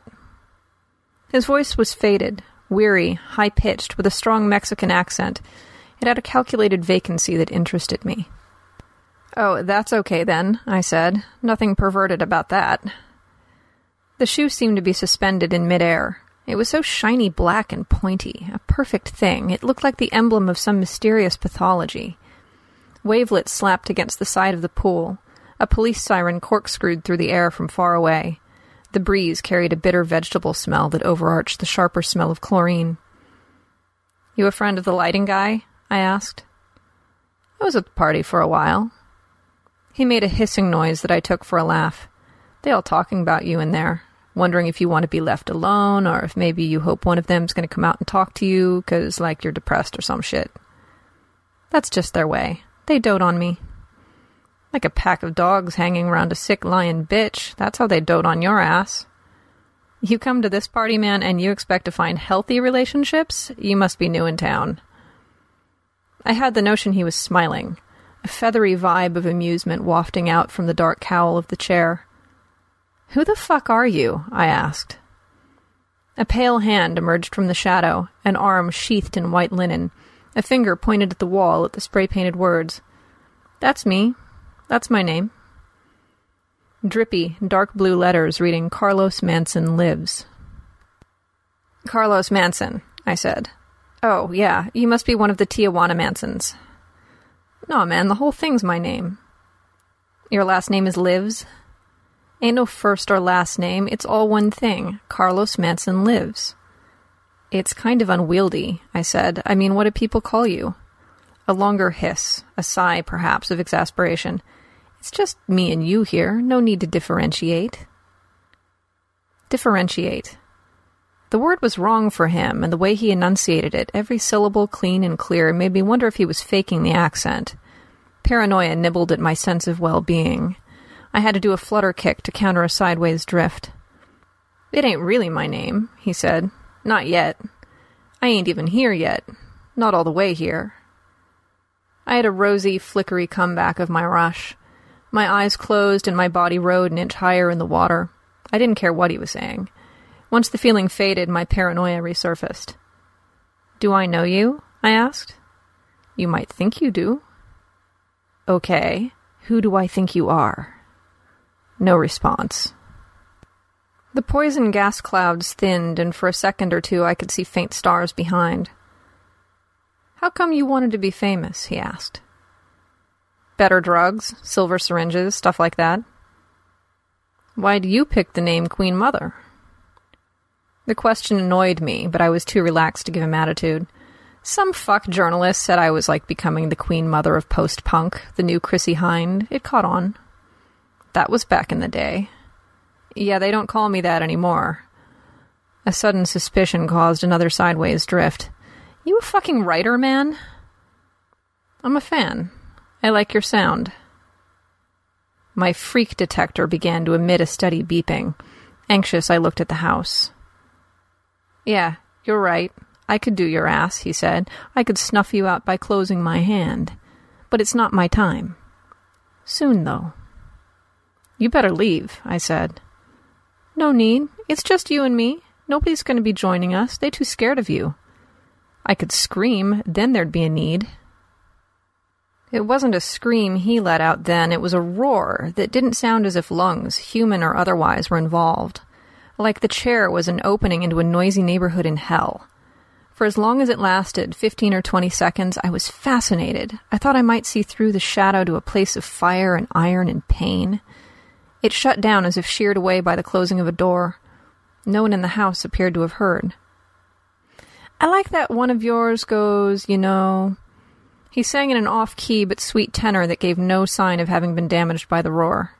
Man's best friend got pretty little tits and a big rear end. Oh, that's my old stuff. Way old. Juvenile political bullshit. I considered a sprint toward the shallow end, scramble up the steps, a run.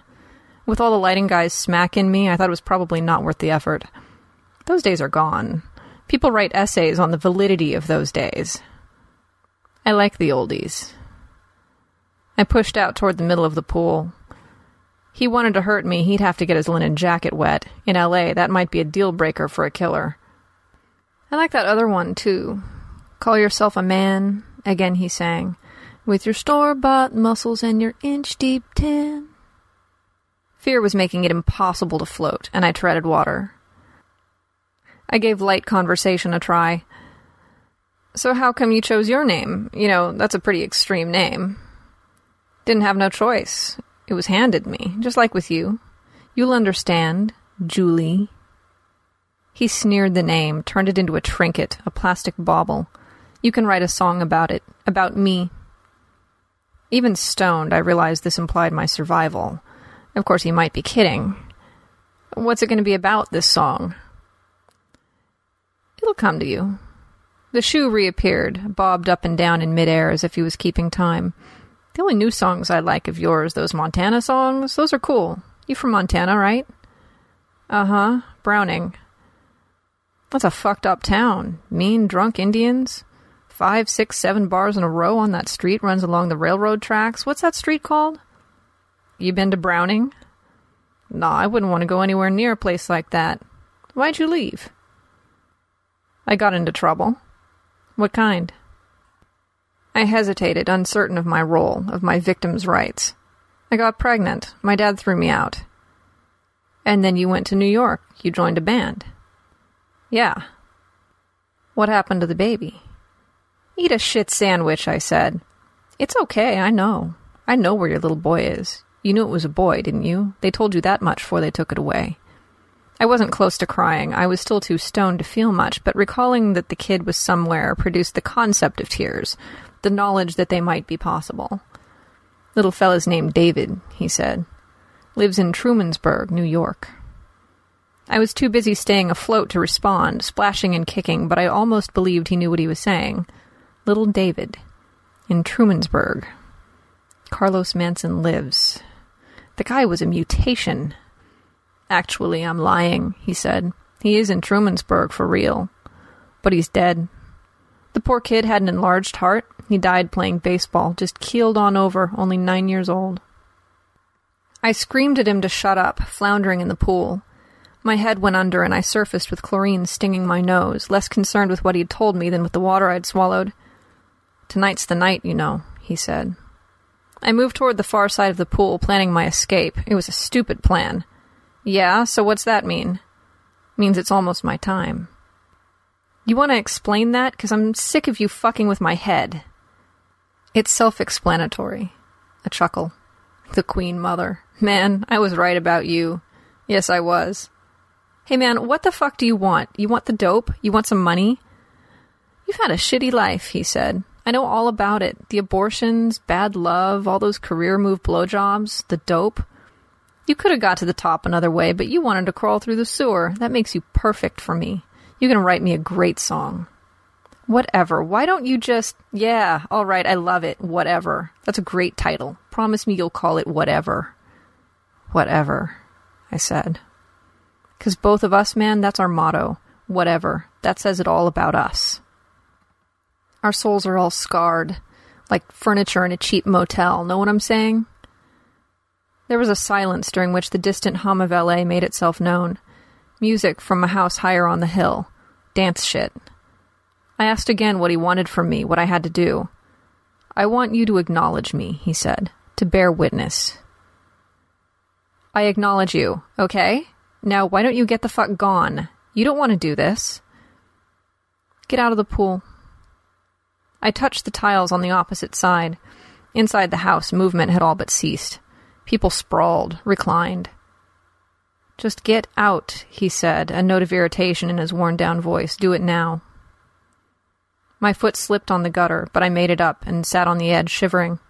Stand, he said. I slipped again, then stood hugging myself. Adrenaline and cold were fucking up my high. I had a giddy thought, wondering if he was going to kill me, would he let me go back inside and do up first? Come to me, he said. Stand before me. Time to run, but either I didn't care enough or else I wanted to bear witness. I walked around the end of the pool, past the stucco wall, and stopped about a dozen feet away from the cabana chair. I felt suddenly diminished, as if the stars were camera flashes. The hill was a giant with a furrowed brow, and behind the sky was a restless audience. The rest of my fear broke through. Who are you? I shouted. What do you want? Come closer. Barely more than a whisper. Still hugging myself, I tottered a few feet toward him. Stop. The shoe vanished, and when his voice came again, it was nearly inaudible. Now you can acknowledge me. What do you want me to say? I smelled a hint of something sweet. Chewing gum sweetness, a thread of it braided into the other smells. Like Carlos Manson Lives was wearing juicy fruit cologne. I acknowledge you, I said shakily. That do it for you? A gurgling from the pool. Otherwise, silence. I peered at the dark concavity of the chair and saw no sign of him. No shoe, no white linen jacket. I couldn't be sure, but I thought the chair was empty. Hey, I said tentatively. I noticed an edge of the cushion on which he'd been sitting. My eyes had left the chair while I was scrambling out of the pool, and I almost wanted to believe that he'd taken the opportunity to sneak away, to hide behind the chair, and that he was waiting for me to think he was gone before making his play. But he was gone. I could feel his absence on my skin, a lack of pressure, a slight increase in warmth. I said, hey, again, and was tempted to approach the chair, but upon review I beat it toward the house. I paused at the edge of the pool area, checking to see if he had rematerialized. I attempted to dismiss the event. Fanboy mutant terrorizes Queen Mother. Carlos Manson lives. What the fuck was that? A warped Chicano revenge fantasy? Why not? It was more reasonable than anything else I could imagine. Trouble was, it just didn't work for me. I started to shiver again, thinking I had been granted a reprieve, pardoned in exchange for a song.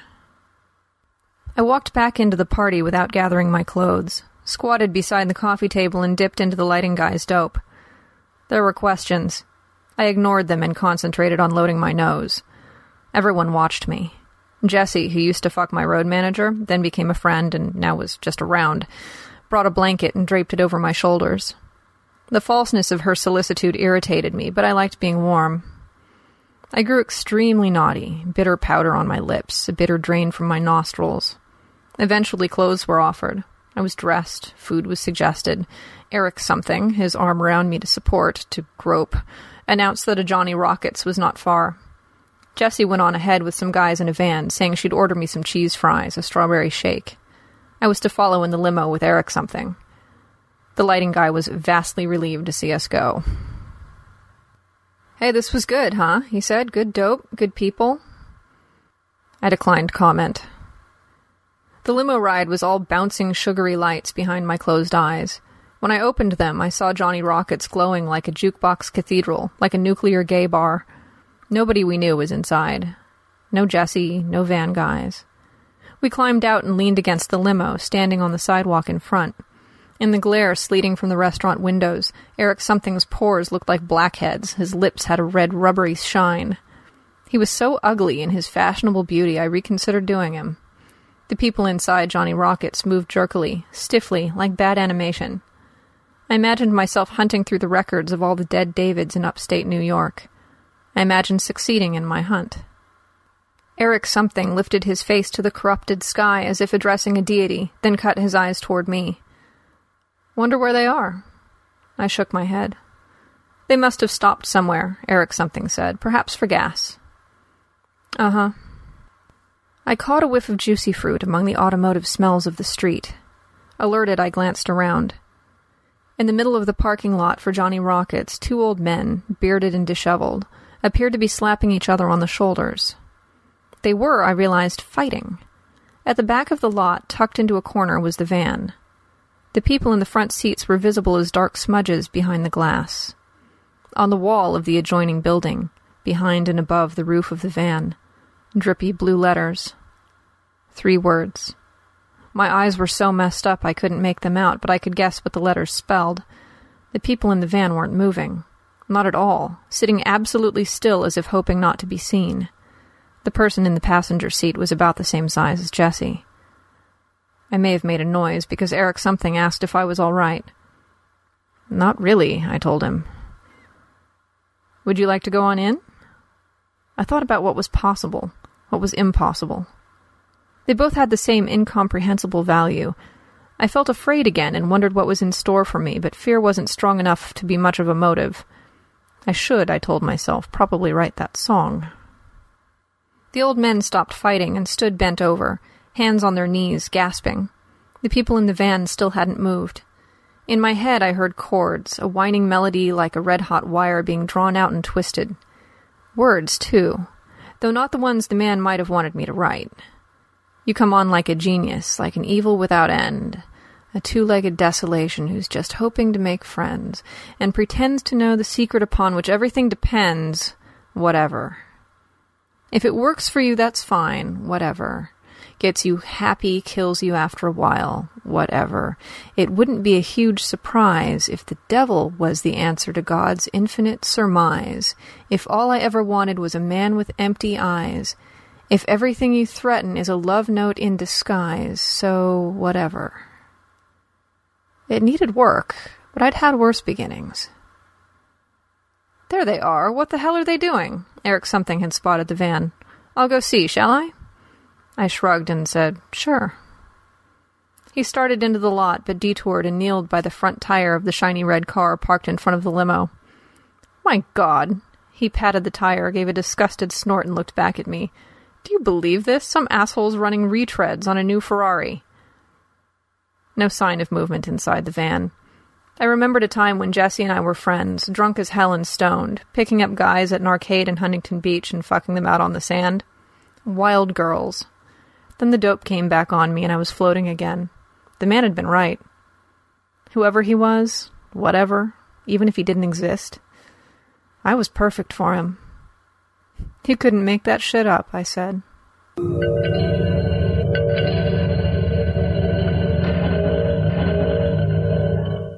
There you go, Lucius. Thank you so much again. And don't forget, narrated by Christie Yant, which is a fantastic narrator. Christie, thank you so much. I'll put a link onto Christie's site. Do pop over there. You will find her on Twitter as well. So next up is the serial The Barrens Part 1 by F. Paul Wilson. And the nice thing and unusual thing about this story is it's set exactly in one of Larry Santoro's stories. You know, it's actually set in that place. I can't even remember where it is, but you'll know if you remember Larry's story about the the sand, the, the sand that had teeth. It's set in exactly the same place as that, so do listen out for that. I'll give you a little heads up about F. Paul Wilson. Wikipedia says Francis Paul Wilson was born in 1946 in Jersey City, an American author, primarily in science fiction and horror genres. His debut novel was Healer in 1976. Wilson also is a part-time practicing family physician. He made his first sale in 1970 to Analog, while still in the medical school, graduating in 1973. And he continued to write science fiction throughout the 70s. In 1981, he ventured into the horror genre with the international bestseller The Keep. I remember that when it came out as well. And it was actually that keep that helped define the, the field of the horror genre throughout the rest of the decade. In the 1990s, he became the true genre hopper, moving from science fiction to horror to medical thrillers, then branching out into interactive script writing for Disney Interactive and other multimedia companies. I'll give you a little heads up. He's got some books out. He's got the he's got two Jack Secret Histories for young adults. The second novel's out there now. The first one's out as well. He's had Ground Zero, a Repairman Jack novel. Reborn, F. Paul Wilson. By the Sword, the Touch, and Aftershock, and other 19 oddities. I'll put a link on to F Paul. It's a intense site there. There's lots going on there, so it's a great site if you want to kind of submerge yourself in F Paul Wilson's work. Pop over there. It is narrated by Amy H. Sturgis. And Amy, how long have I had this story sitting on my hard disk? I am so sorry. It is finally seeing the light of day. It's mentioned in the intro that F. Paul Wilson wrote this as a homage to H.P. Lovecraft, and it was Amy saying that in August, August the 20th, it'll be H.P. Lovecraft's 120th birthday. So, fitting nicely with that, that's why we, we're running this story now. Isn't it right, Amy? so, I'll put a link on to Amy's site. Everyone knows Amy, but do go over there and say hello. So StarShipSofa and her Aural Delights is very proud to present The Barrens by F. Paul Wilson. Introduction The Barrens is my official tribute to H.P. Lovecraft. Donald A. Wollheim is to blame. He introduced me to HPL in his anthology, The Macabre Reader, wherein the thing on the doorstep grabbed me by the throat and wouldn't let go. I was dragged into the story by the opening line. It is true I have sent six bullets through the head of my best friend, and yet I hope to show by this statement that I am not his murderer. Captivated by the setting, witch-cursed, legend-haunted Arkham, whose huddled, sagging gambrel roofs and crumbling Georgian balustrades brood out the centuries beside the darkly muttering Miskatonic, blown away by the dense prose that tossed off words like eldritch and fetor and cyclopean and nacreous, that spoke of poets who die screaming in madhouses, that casually mentioned strange, forbidden books and towns like Innsmouth, where even Arkhamites fear to go, as if I should be familiar with them. But it was the heart of the tale that lingered in my mind long after I'd finished it. The concept of another reality impinging on ours, knowledge of which could drive you stark, raving mad. A dimension of perverse logic and bizarre geometry, full of godlike creatures with unpronounceable names, aloof and yet decidedly inimical. My thirteen year old world did not seem quite so safe and sane. My reality seemed a tad less real. The thing on the doorstep served as my introduction to HPL's cosmic horror, which became the template for the otherness in my own fiction. So here's my homage to H.P. Lovecraft. I purposefully avoided rereading any of his fiction before writing The Barrens. I wasn't out to do a slavish pastiche. I wanted to capture the Lovecraft gestalt as I remembered it. The Jersey Pine Barrens, by the way, are real, a truly Lovecraftian setting. All the piney history and lore in the story are true. Every locale, except Razorback Hill, is real. The style is mine, but the cosmic horror is Lovecraft's. The following year, it wound up as a finalist for the World Fantasy Award for Best Novella. Despite the acclaim, The Barrens is nothing like The Thing on the Doorstep. That's the real thing.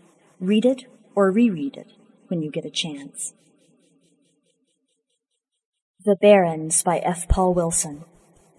1. In Search of a Devil. I shot my answering machine today, took out the old 12 gauge my father left me, and blew it to pieces. A silly, futile gesture, I know, but it illustrates my present state of mind, I think. And it felt good. If not for an answering machine, my life would be completely different now. I would have missed Jonathan Creighton's call. I'd be less wise, but far, far happier and I'd still have some semblance of order and meaning in my life. He left an innocent enough message.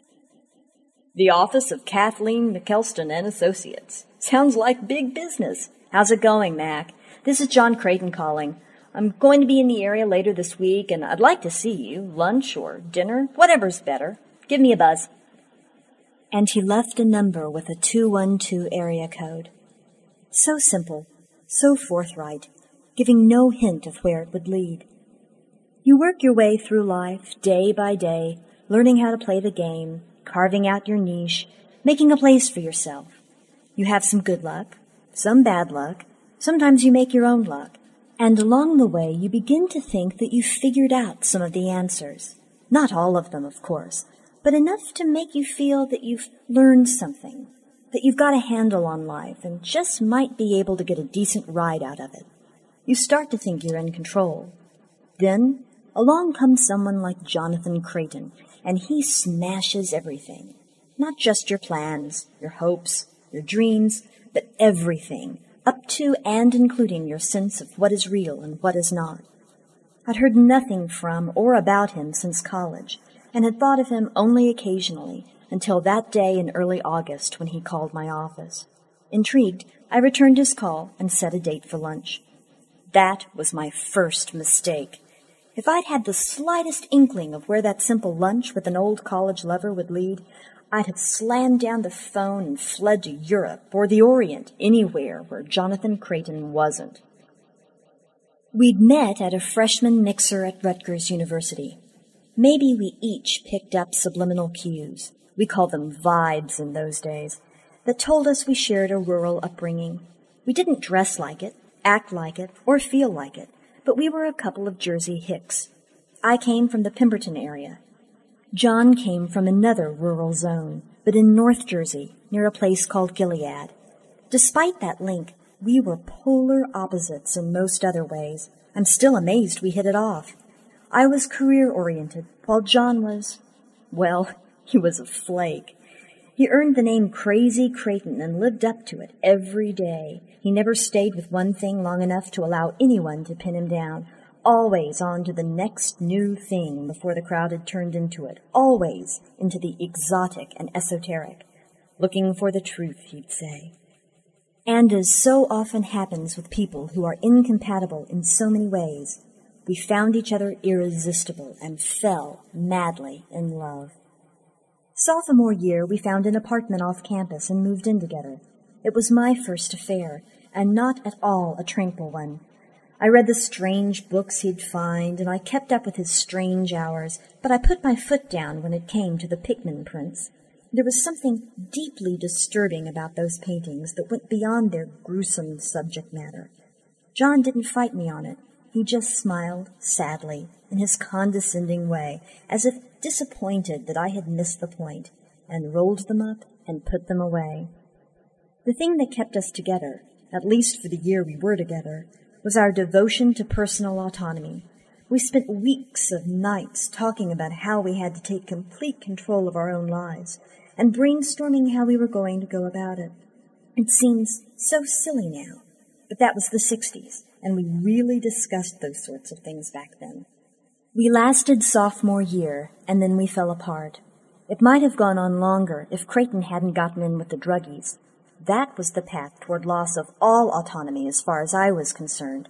But Creighton said you can't be free until you know what's real. And if drugs might reveal the truth, he had to try them, which was hippie bullshit as far as I was concerned. After that, we rarely ran into each other. He wound up living alone off campus in his senior year. Somehow he managed to graduate with a degree in anthropology, and that was the last I'd heard of him. But that doesn't mean he hadn't left his mark.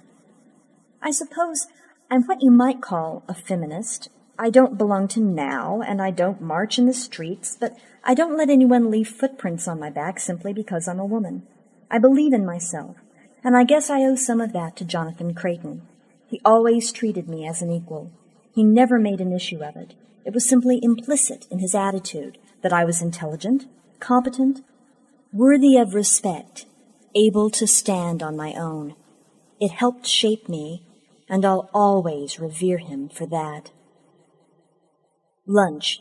I chose Rosario's on the Point Pleasant beach side of the Manasquan Inlet, not so much for its food as for the view. Creighton was late, and that didn't terribly surprise me. I didn't mind. I sipped a Chablis spritzer and watched the party boats roll in from their half-day runs of bottom fishing. Then a voice with echoes of familiarity broke through my thoughts. Well, Mac, I see you haven't changed much. I turned and was shocked at what I saw. I barely recognized Creighton. He'd always been thin to the point of emaciation. Could the plump, bearded, almost cherubic figure standing before me now be John? Is that you? The one and only, he said and spread his arms. We embraced briefly, then took our seats in a booth by the window. As he squeezed into the far side of the table, he called the waitress over and pointed to my glass. Two lights for me and another of those for her. At first glance, I'd thought that Creighton's extra poundage made him look healthy for the first time in his life. His hair was still thick and dark brown, but despite his round, rosy cheeks, his eyes were sunken and too bright. He seemed jovial, but I sensed a grim undertone. I wondered if he was still into drugs. Almost a quarter century since we were together, he said. Hard to believe it's been that long. The years look as if they've been kind to you. As far as looks go, I suppose that's true. I don't dye my hair, so there's a little gray tucked in with the red. But I've always had a young face. I don't wear makeup. With my high coloring and freckles, I don't need it. And you. Which wasn't actually true. His open shirt collar was frayed and looked as if this might be the third time he'd worn it since it was last washed. His tweed sport coat was worn at the elbows and a good two sizes too small for him. We spent the drinks, appetizers, and most of the entrees catching up on each other's lives. I told him about my small accounting firm, my marriage, my recent divorce. No children? I shook my head. The marriage had gone sour. The divorce had been a nightmare. I wanted off the subject. But enough about me, I said. What have you been up to? Would you believe clinical psychology? No, I said, too shocked to lie. I wouldn't. The Jonathan Creighton I'd known had been so eccentric, so out of step, so self-absorbed, I couldn't imagine him as a psychotherapist. Jonathan Creighton helping other people get their lives together? It was almost laughable. He was the one laughing, however. good naturedly, too. Yeah, it is hard to believe. But I went on to get a master's and then a PhD, actually went into practice. His voice trailed off. You're using the past tense, I said. Right. It didn't work out. The practice never got off the ground. But the problem was really within myself. I was using a form of reality therapy, but it never worked as it should. And finally I realized why. I don't know, really know, what reality is. Nobody does. This had an all too familiar ring to it. I tried to lighten things up before they got too heavy. Didn't someone once say that reality is what trips you up whenever you walk around with your eyes closed? Creighton's smile showed a touch of the old condescension that so infuriated some people. Yes, I suppose someone would say something like that. Anyway, I decided to go off and see if I could find out what reality really was. Did a lot of traveling. Wound up in a place called Miskatonic University. Ever heard of it? In Massachusetts, isn't it? That's the one. In a small town called Arkham. I hooked up with the anthropology department there. That was my undergraduate major, after all. But now I've left academe to write a book. A book? This was beginning to sound like a pretty disjointed life, but that shouldn't have surprised me. What a deal, he said, his eyes sparkling. I've got grants from Rutgers, Princeton, the American Folklore Society, the New Jersey Historical Society, and half a dozen others, just to write a book. What's it about? The origins of folk tales. I'm going to select a few and trace them back to their roots. That's where you come in. Oh? I'm going to devote a significant chapter to the Jersey Devil. There have been whole books written about the Jersey Devil. Why don't you I want real sources for this Mac. Primary all the way. Nothing secondhand. This is going to be definitive. What can I do for you? You're a piney, aren't you? Resentment flashed through me. Even though people nowadays describe themselves as piney with a certain amount of pride, and I'd even seen bumper stickers touting piney power, some of us still couldn't help bristling when an outsider said it. When I was a kid, it was always used as a pejorative, like clam digger here on the coast, fighting words. Officially, it referred to the multi-generational natives of the Great Pine Barrens that ran south from Route 70 all the way down to the lower end of the state. I've always hated the term. To me, it was the equivalent of calling someone a redneck, which, to be honest, wasn't so far from the truth. The true Pineys are poor rural folk often working truck farms and doing menial labor in the berry fields and cranberry bogs, a lot of them do indeed have red necks. Many are uneducated, or at best undereducated. Those who can afford wheels drive the prototypical battered pickup with the gun rack in the rear window. They even speak with an accent that sounds southern.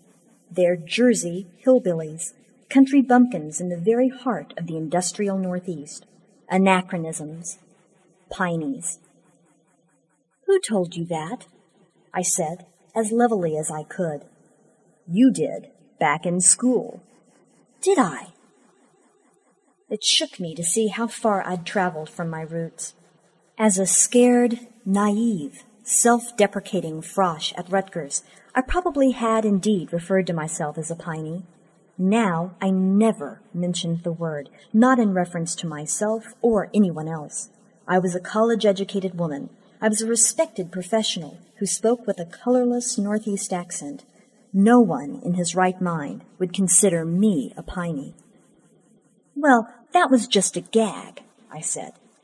My family roots are back in the Pine Barrens, but I am by no stretch of the imagination a piney, so I doubt I can help you.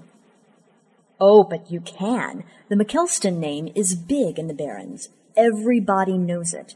You've got plenty of relatives there. Really? How do you know?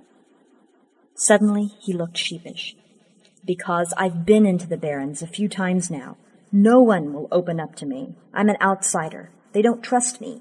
Instead of answering my questions, they play games with me. They say they don't know what I'm talking about, but they know someone who might. Then they sent me driving in circles. I was lost out there for two solid days last month. And believe me, I was getting scared. I thought I'd never find my way out. You wouldn't be the first. Plenty of people, many of them experienced hunters, have gone into the barrens and never been seen again. You'd better stay out. His hand darted across the table and clutched mine. You've got to help me, Kathy. My whole future hinges on this. I was shocked. He'd always called me Mac. Even in bed, back in our college days, he'd never called me Kathy. Gently, I pulled my hand free, saying, Come on, John. He leaned back and stared out the window at the circling gulls. If I do this right, do something really definitive, it may get me back into Miskatonic, where I can finish my doctoral thesis. I was immediately suspicious. I thought you said you left Miskatonic, John. Why can't you get back in without it? Irregularities, he said, still not looking at me. The old farts in the antiquities department didn't like where my research was leading me. This reality business? Yes. They told you that. Now he looked at me. Not in so many words, but I could tell. He leaned forward. His eyes were brighter than ever. They've got books and manuscripts locked in huge safes there, one of a kind volumes from times most scholars think of as prehistory.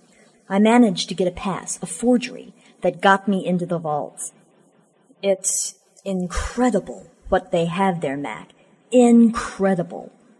I've got to get back there. Will you help me?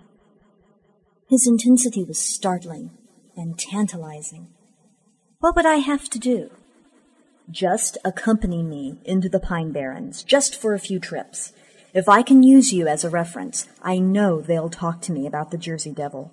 After that, I can take it on my own. All I need is some straight answers from these people, and I'll have my primary sources. I may be able to track a folk myth to its very roots. I'll give you credit in the book. I'll pay you. Anything, Mac. Just don't leave me twisting in the wind. He was positively frantic by the time he finished speaking. Easy, John, easy. Let me think. Tax season was over, and I had a loose schedule for the summer. And even if I was looking ahead to a tight schedule, so what? Frankly, the job wasn't anywhere near as satisfying as it once had been. The challenge of overcoming the business community's prejudice and doubts about a woman accountant. The thrill of building a string of clients. That was all over. Everything was mostly routine now. Plus, I no longer had a husband, no children to usher toward adulthood. I had to admit that my life was pretty empty at that moment, and so was I. Why not take a little time to inspect my roots and help crazy Creighton put his life on track, if such a thing was possible? In the bargain, maybe I could gain a little perspective on my own life. All right, John, I said. I'll do it. Creighton's eyes lit with true pleasure, a glow distinct from the feverish intensity since he'd sat down. He thrust both his hands toward me. I could kiss you, Mac. I can't tell you how much this means to me. You have no idea how important this is. He was right about that. No idea at all. 2. The Pine Barrens. Two days later, we were ready to make our first foray into the woods. Creighton was wearing a safari jacket when he picked me up in a slightly battered four-wheel drive Jeep Wrangler. This isn't Africa we're headed for, I told him. I know. I like the pockets. They hold all sorts of things. I glanced in the rear compartment. He was surprisingly well equipped. I noticed a water cooler, a food chest, backpacks, and what looked like sleeping bags. I hoped he wasn't harboring any romantic ideas. I'd just split from one man, and I wasn't looking for another, especially not Jonathan Creighton. I promised to help you look around. I didn't say anything about camping out. He laughed. I'm with you. Holiday Inn is my idea of roughing it. I was never a Boy Scout. But I do believe in being prepared. I've already been lost once in there. And we can do without that happening again. Got a compass? He nodded. And maps. Even have a sextant. You actually know how to use one? I learned. I dimly remember being bothered then by his having a sextant, and not being quite sure why. Before I could say anything else, he tossed me the keys. You're the piney, you drive. Still Mr. Macho, I see. He laughed. I drove. It's easy to get into the Pine Barrens from northern Ocean County. You just get on Route 70 and head west. About halfway between the Atlantic Ocean and Philadelphia, say, near a place known as Ong's Hat, you turn left and wave bye-bye to the 20th century and civilization as you know it. How do I describe the Pine Barrens to someone who's never been through them? First of all, it's big. You have to fly over it in a small plane to appreciate just how big. It runs through seven counties, takes up one fourth of the state, but since Jersey's not a big state, that doesn't tell the story. How does 2,000 square miles sound? Or a million acres? Almost the size of Yosemite National Park. Does that give you an idea of its vastness? How do I describe what a wilderness this is? Maps will give you a clue. Look at a road map of New Jersey. If you don't happen to have one handy, imagine an oblong platter of spaghetti. Now imagine what it looks like after someone's devoured most of the spaghetti out of the middle of the lower half, leaving only a few strands crossing the exposed plate. Same thing with a population density map, a big gaping hole in the southern half where the Pine Barrens sits. New Jersey is the most densely populated state in the U.S., averaging a thousand bodies per square mile. But the New York City suburbs in North Jersey teem with 40,000 per square mile. After you account for the crowds along the coast and in the cities and towns along the western interstate corridor, there aren't too many people left over when you get to the Pine Barrens. I've heard of an area of over a hundred thousand acres. That's in the neighborhood of 160 square miles in the south central Barrens with 21 known inhabitants. 21. One human being per eight square miles in an area that lies on the route between Boston, New York, Philadelphia, Baltimore, and D.C. Even when you take a turn off one of the state or federal roads that cut through the Barrens, you feel the isolation almost immediately. The forty foot scrub pines close in behind you and quietly, but oh so effectively, cut you off from the rest of the world. I'll bet there are people who've lived a ripe old ages in the Barrens who have never seen a paved road. Conversely, there are no complete topographical maps of the Barrens because there are vast areas that no human eyes have ever seen. Are you getting the picture? Where do we start? Creighton asked as we crawled past the retirement villages along Route 70. This had been an empty stretch of road when I was a kid. Now it was Wrinkle City. We start at the capital. Trenton? I don't want to go to Trenton. Not the state capital, the capital of the Pines. Used to be called Shamong Station. Now it's known as Chatsworth. He pulled out his map and squinted through the index. Oh, right. I see it. Right smack in the middle of the Barrens. How big is it? A veritable piney megalopolis, my friend. Three hundred souls. Creighton smiled and for a second or two he seemed almost innocent. Think we can get there before rush hour? 3. Jasper Mulliner. I stuck to the main roads, taking 70 to 72 to 563, and we were there in no time. You'll see something here you won't see in any place else in the Barrens, I said as I drove down Chatsworth's main street. Electricity? Creighton said. He didn't look up from the clutter of maps on his lap. He'd been following our progress on paper, mile by mile. No. Lawns. Years ago, a number of families decided they wanted grass in their front yards. There's no topsoil to speak of out here. The ground's mostly sand.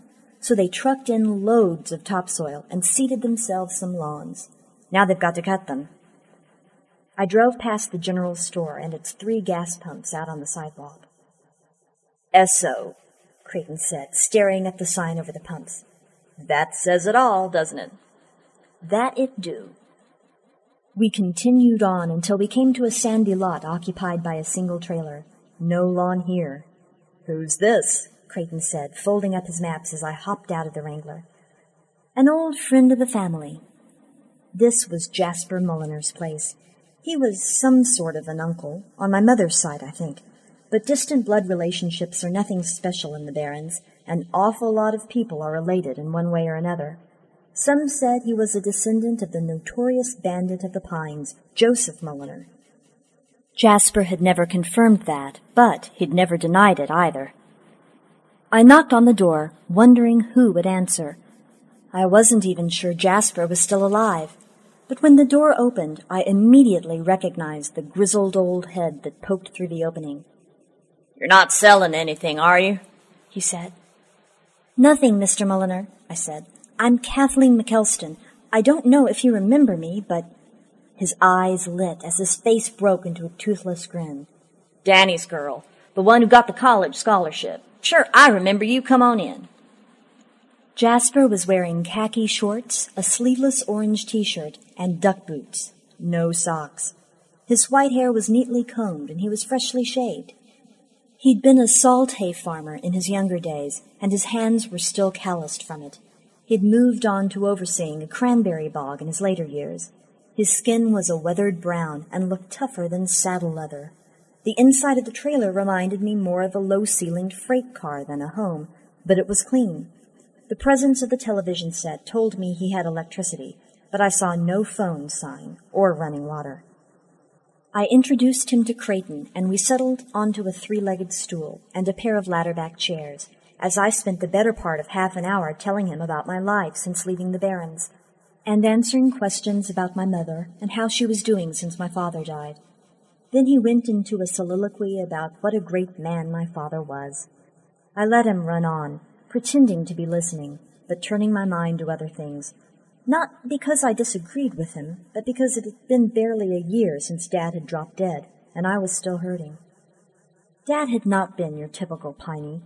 Although he loved the Barrens as much as anyone else who grew up there, he'd known there was a bigger, though not necessarily better, life beyond them. That bigger world didn't interest him in the least, but just because he was content with where he was, didn't mean that I'd be. He wanted to allow his only child a choice. He knew I'd need a decent education if that choice was to be meaningful, and to provide that education for me, he did what few Pineys like to do. He took a steady job. That's not to say that Pineys are afraid of hard work, far from it. They'll break their backs at any job they're doing. It's simply that they don't like to be tied down to the same job, day after day, month after month. Most of them have grown up flowing with the cycle of the Barrens.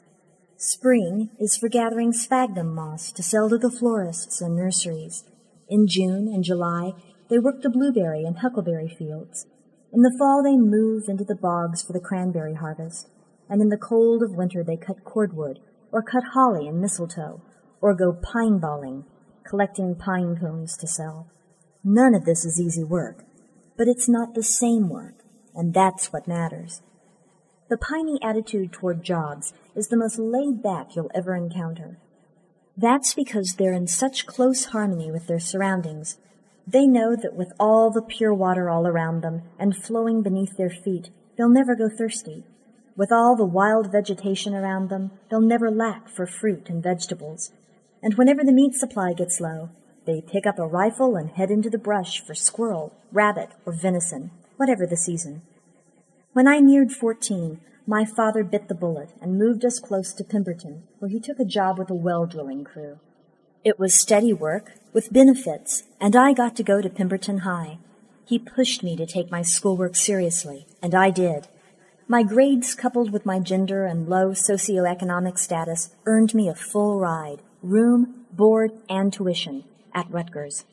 As soon as that was settled, he was ready to move back into the Barrens, but my mother had become used to the conveniences and amenities of town living. She wanted to stay in Pemberton. So they stayed. I still can't help but wonder whether Dad might have lived longer if he'd moved back into the woods. I've never mentioned that to my mother, of course.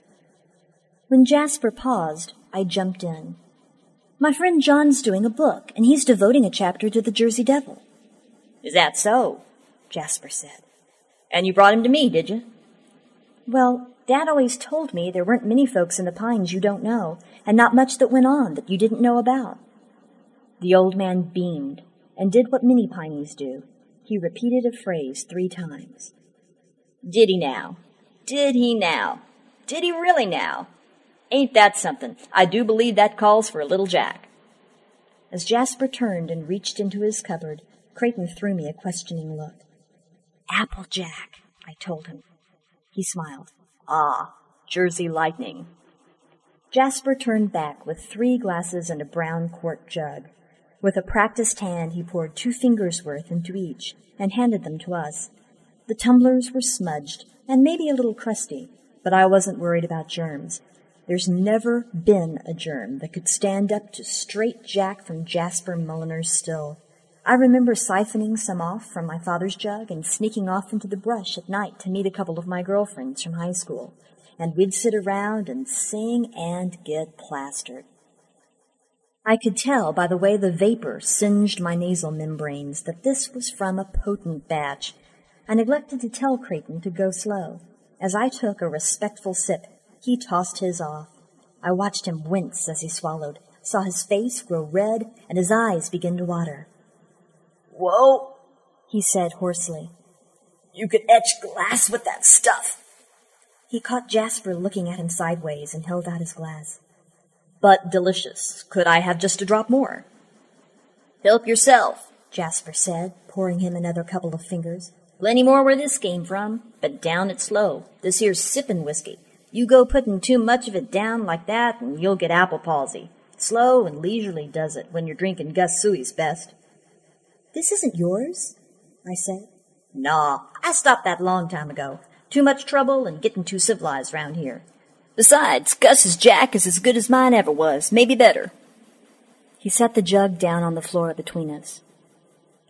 About that Jersey Devil, I said, prompting him before he got off on another tangent.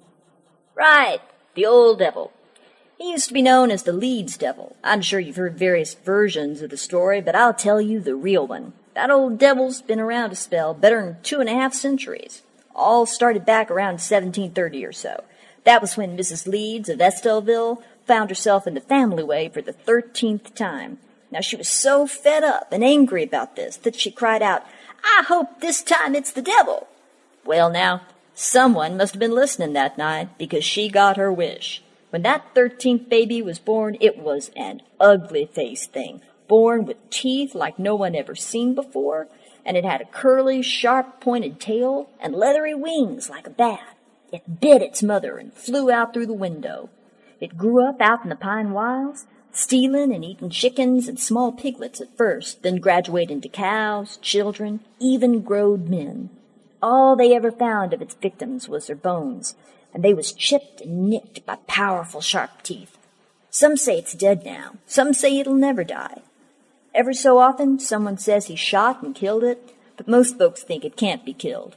It gets blamed for every missing chicken and every pig or cow that wanders off. And so, after a while, you think it's just an old piney folk tale. But it's out there. It's out there. It's surely out there. Have you ever seen it? Creighton asked. He was sipping his jack with respect this time around. Saw it, Shadow. It was up on Apple Pie Hill, up at the top, in the days before they put up the fire tower. Before you was born, Kathleen. I'd been out doing some summer hunting, tracking a big old stag. You know what a climb apple pie is, don't you? I nodded. Sure do. It didn't look like much of a hill. No cliffs or precipices, just a slow incline that seemed to go on forever. You didn't have to do much more than walk to get to the top, but you were bushed when you finally reached it. Anyways, I was about three quarters the way up when it got too dark to do any more tracking. Well, I was tired and it was a warm summer night, so's I just settled down on the pine needles and decided I'd spend the night. I had some jerky and some pone in my jug. He pointed to the floor. Just like that one. You two be sure to help yourselves, hear me? I'm fine, I said. I saw Creighton reach for the jug. He always could handle a lot. I was already feeling my two sips. It was getting warmer in here by the minute. Anyways, Jasper went on, I was sitting there chewing and sipping when I saw some pine lights. Creighton started in mid-pour and spilled some applejack over his hand. He was suddenly very alert, almost tense. Pine lights, he said. You saw pine lights. Where were they? So you've heard of the pine lights, have you? I sure have. I've been doing my homework. Where did you see them? Were they moving? They were streaming across the crest of Apple Pie Hill, just skirting the tops of the trees. Creighton put his tumbler down and began fumbling with his map. Apple Pie Hill. I remember seeing that somewhere. Here it is. He jabbed his finger down on the map as if he were driving a spike into the hill. Okay, so you were on Apple Pie Hill when you saw the pine lights. How many were there? Oh, town's worth of them. Maybe a hundred, more than I've ever seen before or since. How fast were they going? Different speeds, different sizes. Some gliding peacefully, some zipping along, moving past the slower ones. Looked like the turnpike on a summer weekend. Creighton leaned forward, his eyes brighter than ever. Tell me about it. Something about Creighton's intensity disturbed me. All of a sudden he'd become an avid listener. He'd been listening politely to Jasper's retelling of the Jersey Devil's story, but he'd seemed more interested in the Applejack than in the tale. He hadn't bothered to check the location of Apple Pie Hill when Jasper had said he'd seen the Jersey Devil there, but he'd been in a rush to find it at the first mention of the Pine Lights. The Pine Lights. I'd heard of them, but I'd never seen one. People tended to catch sight of them on summer nights, mostly toward the end of the season. Some said it was ball lightning, or some form of St. Elmo's fire. Some called it swamp gas and some said it was the souls of dead pineys coming back for periodic visits. Why was Creighton so interested? Well, Jasper said, I spotted one or two moving along the crest of the hill and didn't think too much of it. I spotted a couple just about every summer.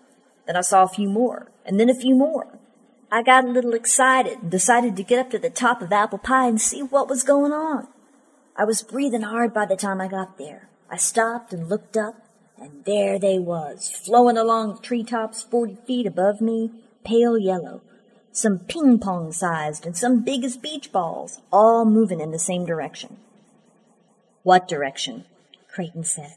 If he leaned forward any farther, he was going to fall off his stool. Which way were they going? I'm getting to that, son, Jasper said. Just hold your horses. So, as I was saying, I was standing there watching them flow against the clear night sky, and I was feeling this strange tightness in my chest, like I was witnessing something I shouldn't. But I couldn't tear my eyes away. And then they thinned out and was gone. They'd all passed. So I did something crazy. I climbed a tree to see where they was going. Something in my gut told me not to, but I was filled with this wonder, almost like holy rapture. So I climbed as far as I could, until the trees started to bend with my weight and the branches got too thin to hold me. And I watched them go. They was strung out in long trail, dipping down when the land dipped down and moving up when the land rose, moving just above the tops of the pines like they was being pulled along strings. He looked at Creighton, and they was heading southwest. You're sure of that? Jasper looked insulted. Of course I'm sure of that.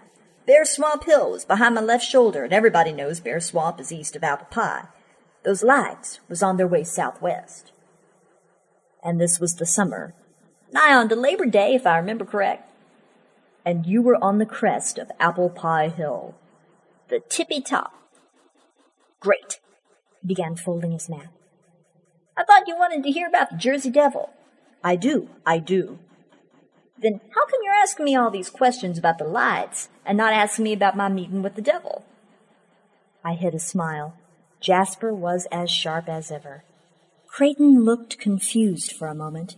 An expression darted across his face. It was only there for a second, but I caught it. Furtiveness. Then he leaned forward and spoke to Jasper in a confidential tone. Don't tell anybody this, but I think they're connected the Pine Lights and the Jersey Devil connected. Jasper leaned back. You know, you might have something there, 'cause it was while I was up that tree that I spotted the old devil himself, or at least a shadow. I was watching the lights flow out of sight when I heard this noise in the brush. It had a slithery sound to it. I looked down, and there was this dark shape moving below, and you know what? It was heading in the same direction as the lights. What do you think of that? Creighton's voice oozed sincerity. I think that's damn interesting, Jasper. I thought they both were shoveling it, but I couldn't decide who was carrying the bigger load. But don't you go getting too interested in those pine lights, son. Gus Suey says they're bad medicine. The guy who made this jack? I said, holding up my empty tumbler. The very same. Gus says there's lots of pine light activity in his neighborhood every summer. Told me I was a fool for climbing that tree. Says he wouldn't get near one of those lights for all the tea in China. I noticed that Creighton was tense again. Where's this Gus Suey's neighborhood? he said. Does he live in Chatsworth? Jasper burst out laughing. Gus live in Chatsworth? That's a good one. Gus Suey's an old Hessian who likes his way out in the wildest part of the pines. Never catch him near a city like this. City? I didn't challenge him on that. Where do we find him then? Creighton said, his expression like a kid who's been told there's a cache of M&Ms hidden somewhere nearby. Not easy, Jasper said. Gus done a good job of getting himself well away from everybody. He's well away. Yes, he's well away. But if you go down to Apple Pie Hill and head along the road there that runs along its south flank, and you follow that about two mile and turn south onto the sand road by Applegate's cranberry bog, then follow that for about ten, twelve mile till you come to the fork where you bear left, then go right again at the cripple beyond it, then it's a good ten mile down that road till you get to the big red cedar. Creighton was scribbling furiously. I'm not sure I know what a red cedar looks like, I said. You'll know it, Jasper said. It's kind don't grow naturally around here. Gus planted it there a good many year ago so people could find the way to him. The right people, he said, eyeing Creighton. People who want to buy his wares, if you get my meaning. I nodded. I got his meaning. Gus made his living off his still. Anyways, you turn right at the Red Cedar and go to the end of the road. Then you gotta get out and walk about a third of the way up the hill. That's where you'll find Gus Suey. I tried to drive the route across a mental map in my head. I couldn't get there. My map was blank, where he was sending us. But I was amazed at how far I did get. As a piney, even a girl, you've got to develop a good sense of where you are. Got to have a store of maps in your head that you can picture by reflex Otherwise, you'll spend most of your time being lost. Even with a good library of mental maps, you'll still get lost occasionally. I could still travel my old maps. The skill must be like the proverbial bicycle. Once you've learned, you never forget. I had a sense that Gus Suey's place was somewhere far down in Burlington County, near Atlantic County. But county lines don't mean much in the Pinelands. That's really in the middle of nowhere, I said. That it is, Kathy. That it is. That it surely is. It's on the slope of Razorback Hill. Creighton shuffled through his maps again. Razorback. Razorback. There's no Razorback Hill here. That's because it ain't much of a hill. But it's there all right. Just 'cause it ain't on your diddly map don't mean it ain't there. Lots of things ain't on that map. Creighton rose to his feet. Maybe we can run out there now and buy some of this applejack from him. What do you say, Mac? We've got time. I had a feeling he truly did want to buy some of Suey's jack, but I was sure some questions about the pine lights would come up during the transaction. Better bring your own jugs if you're going, Jasper said. Gus don't carry no spares. You can buy some from the Busbys at the general store. Will do, I said. I thanked him and promised I'd say hello to my mom for him. Then I joined Creighton out at the Wrangler. He had one of his maps unfolded on the hood and was drawing a line southwest from Apple Pie Hill through the emptiest part of the Barrens. What's that for? I asked. I don't know just yet. We'll see if it comes to mean anything. It would, sooner than either of us realized. End of part one.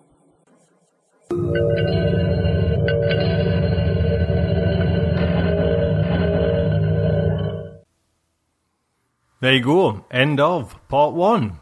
Next week, part two. So big thank you to Amy. Big thank you to F. Paul Wilson. Like you say, I am now sunning myself. It better be bloody sunny. It Better not be raining because we're camping. um, away for a week. So if you send us emails, I'll just ignore them. I'm just gonna put me phones down and everything like that. I'm gonna have a week off. Back for a few days. Now we're actually away again camping. But fingers crossed, I can get next week's show out as well. So, I hope you enjoyed it. Like I say, I was chuffed a bit with the Lucius Shepard interview. I hope you enjoyed that as well. Do stick around and enjoy more to come. Until then, I would just like to say, good night from me.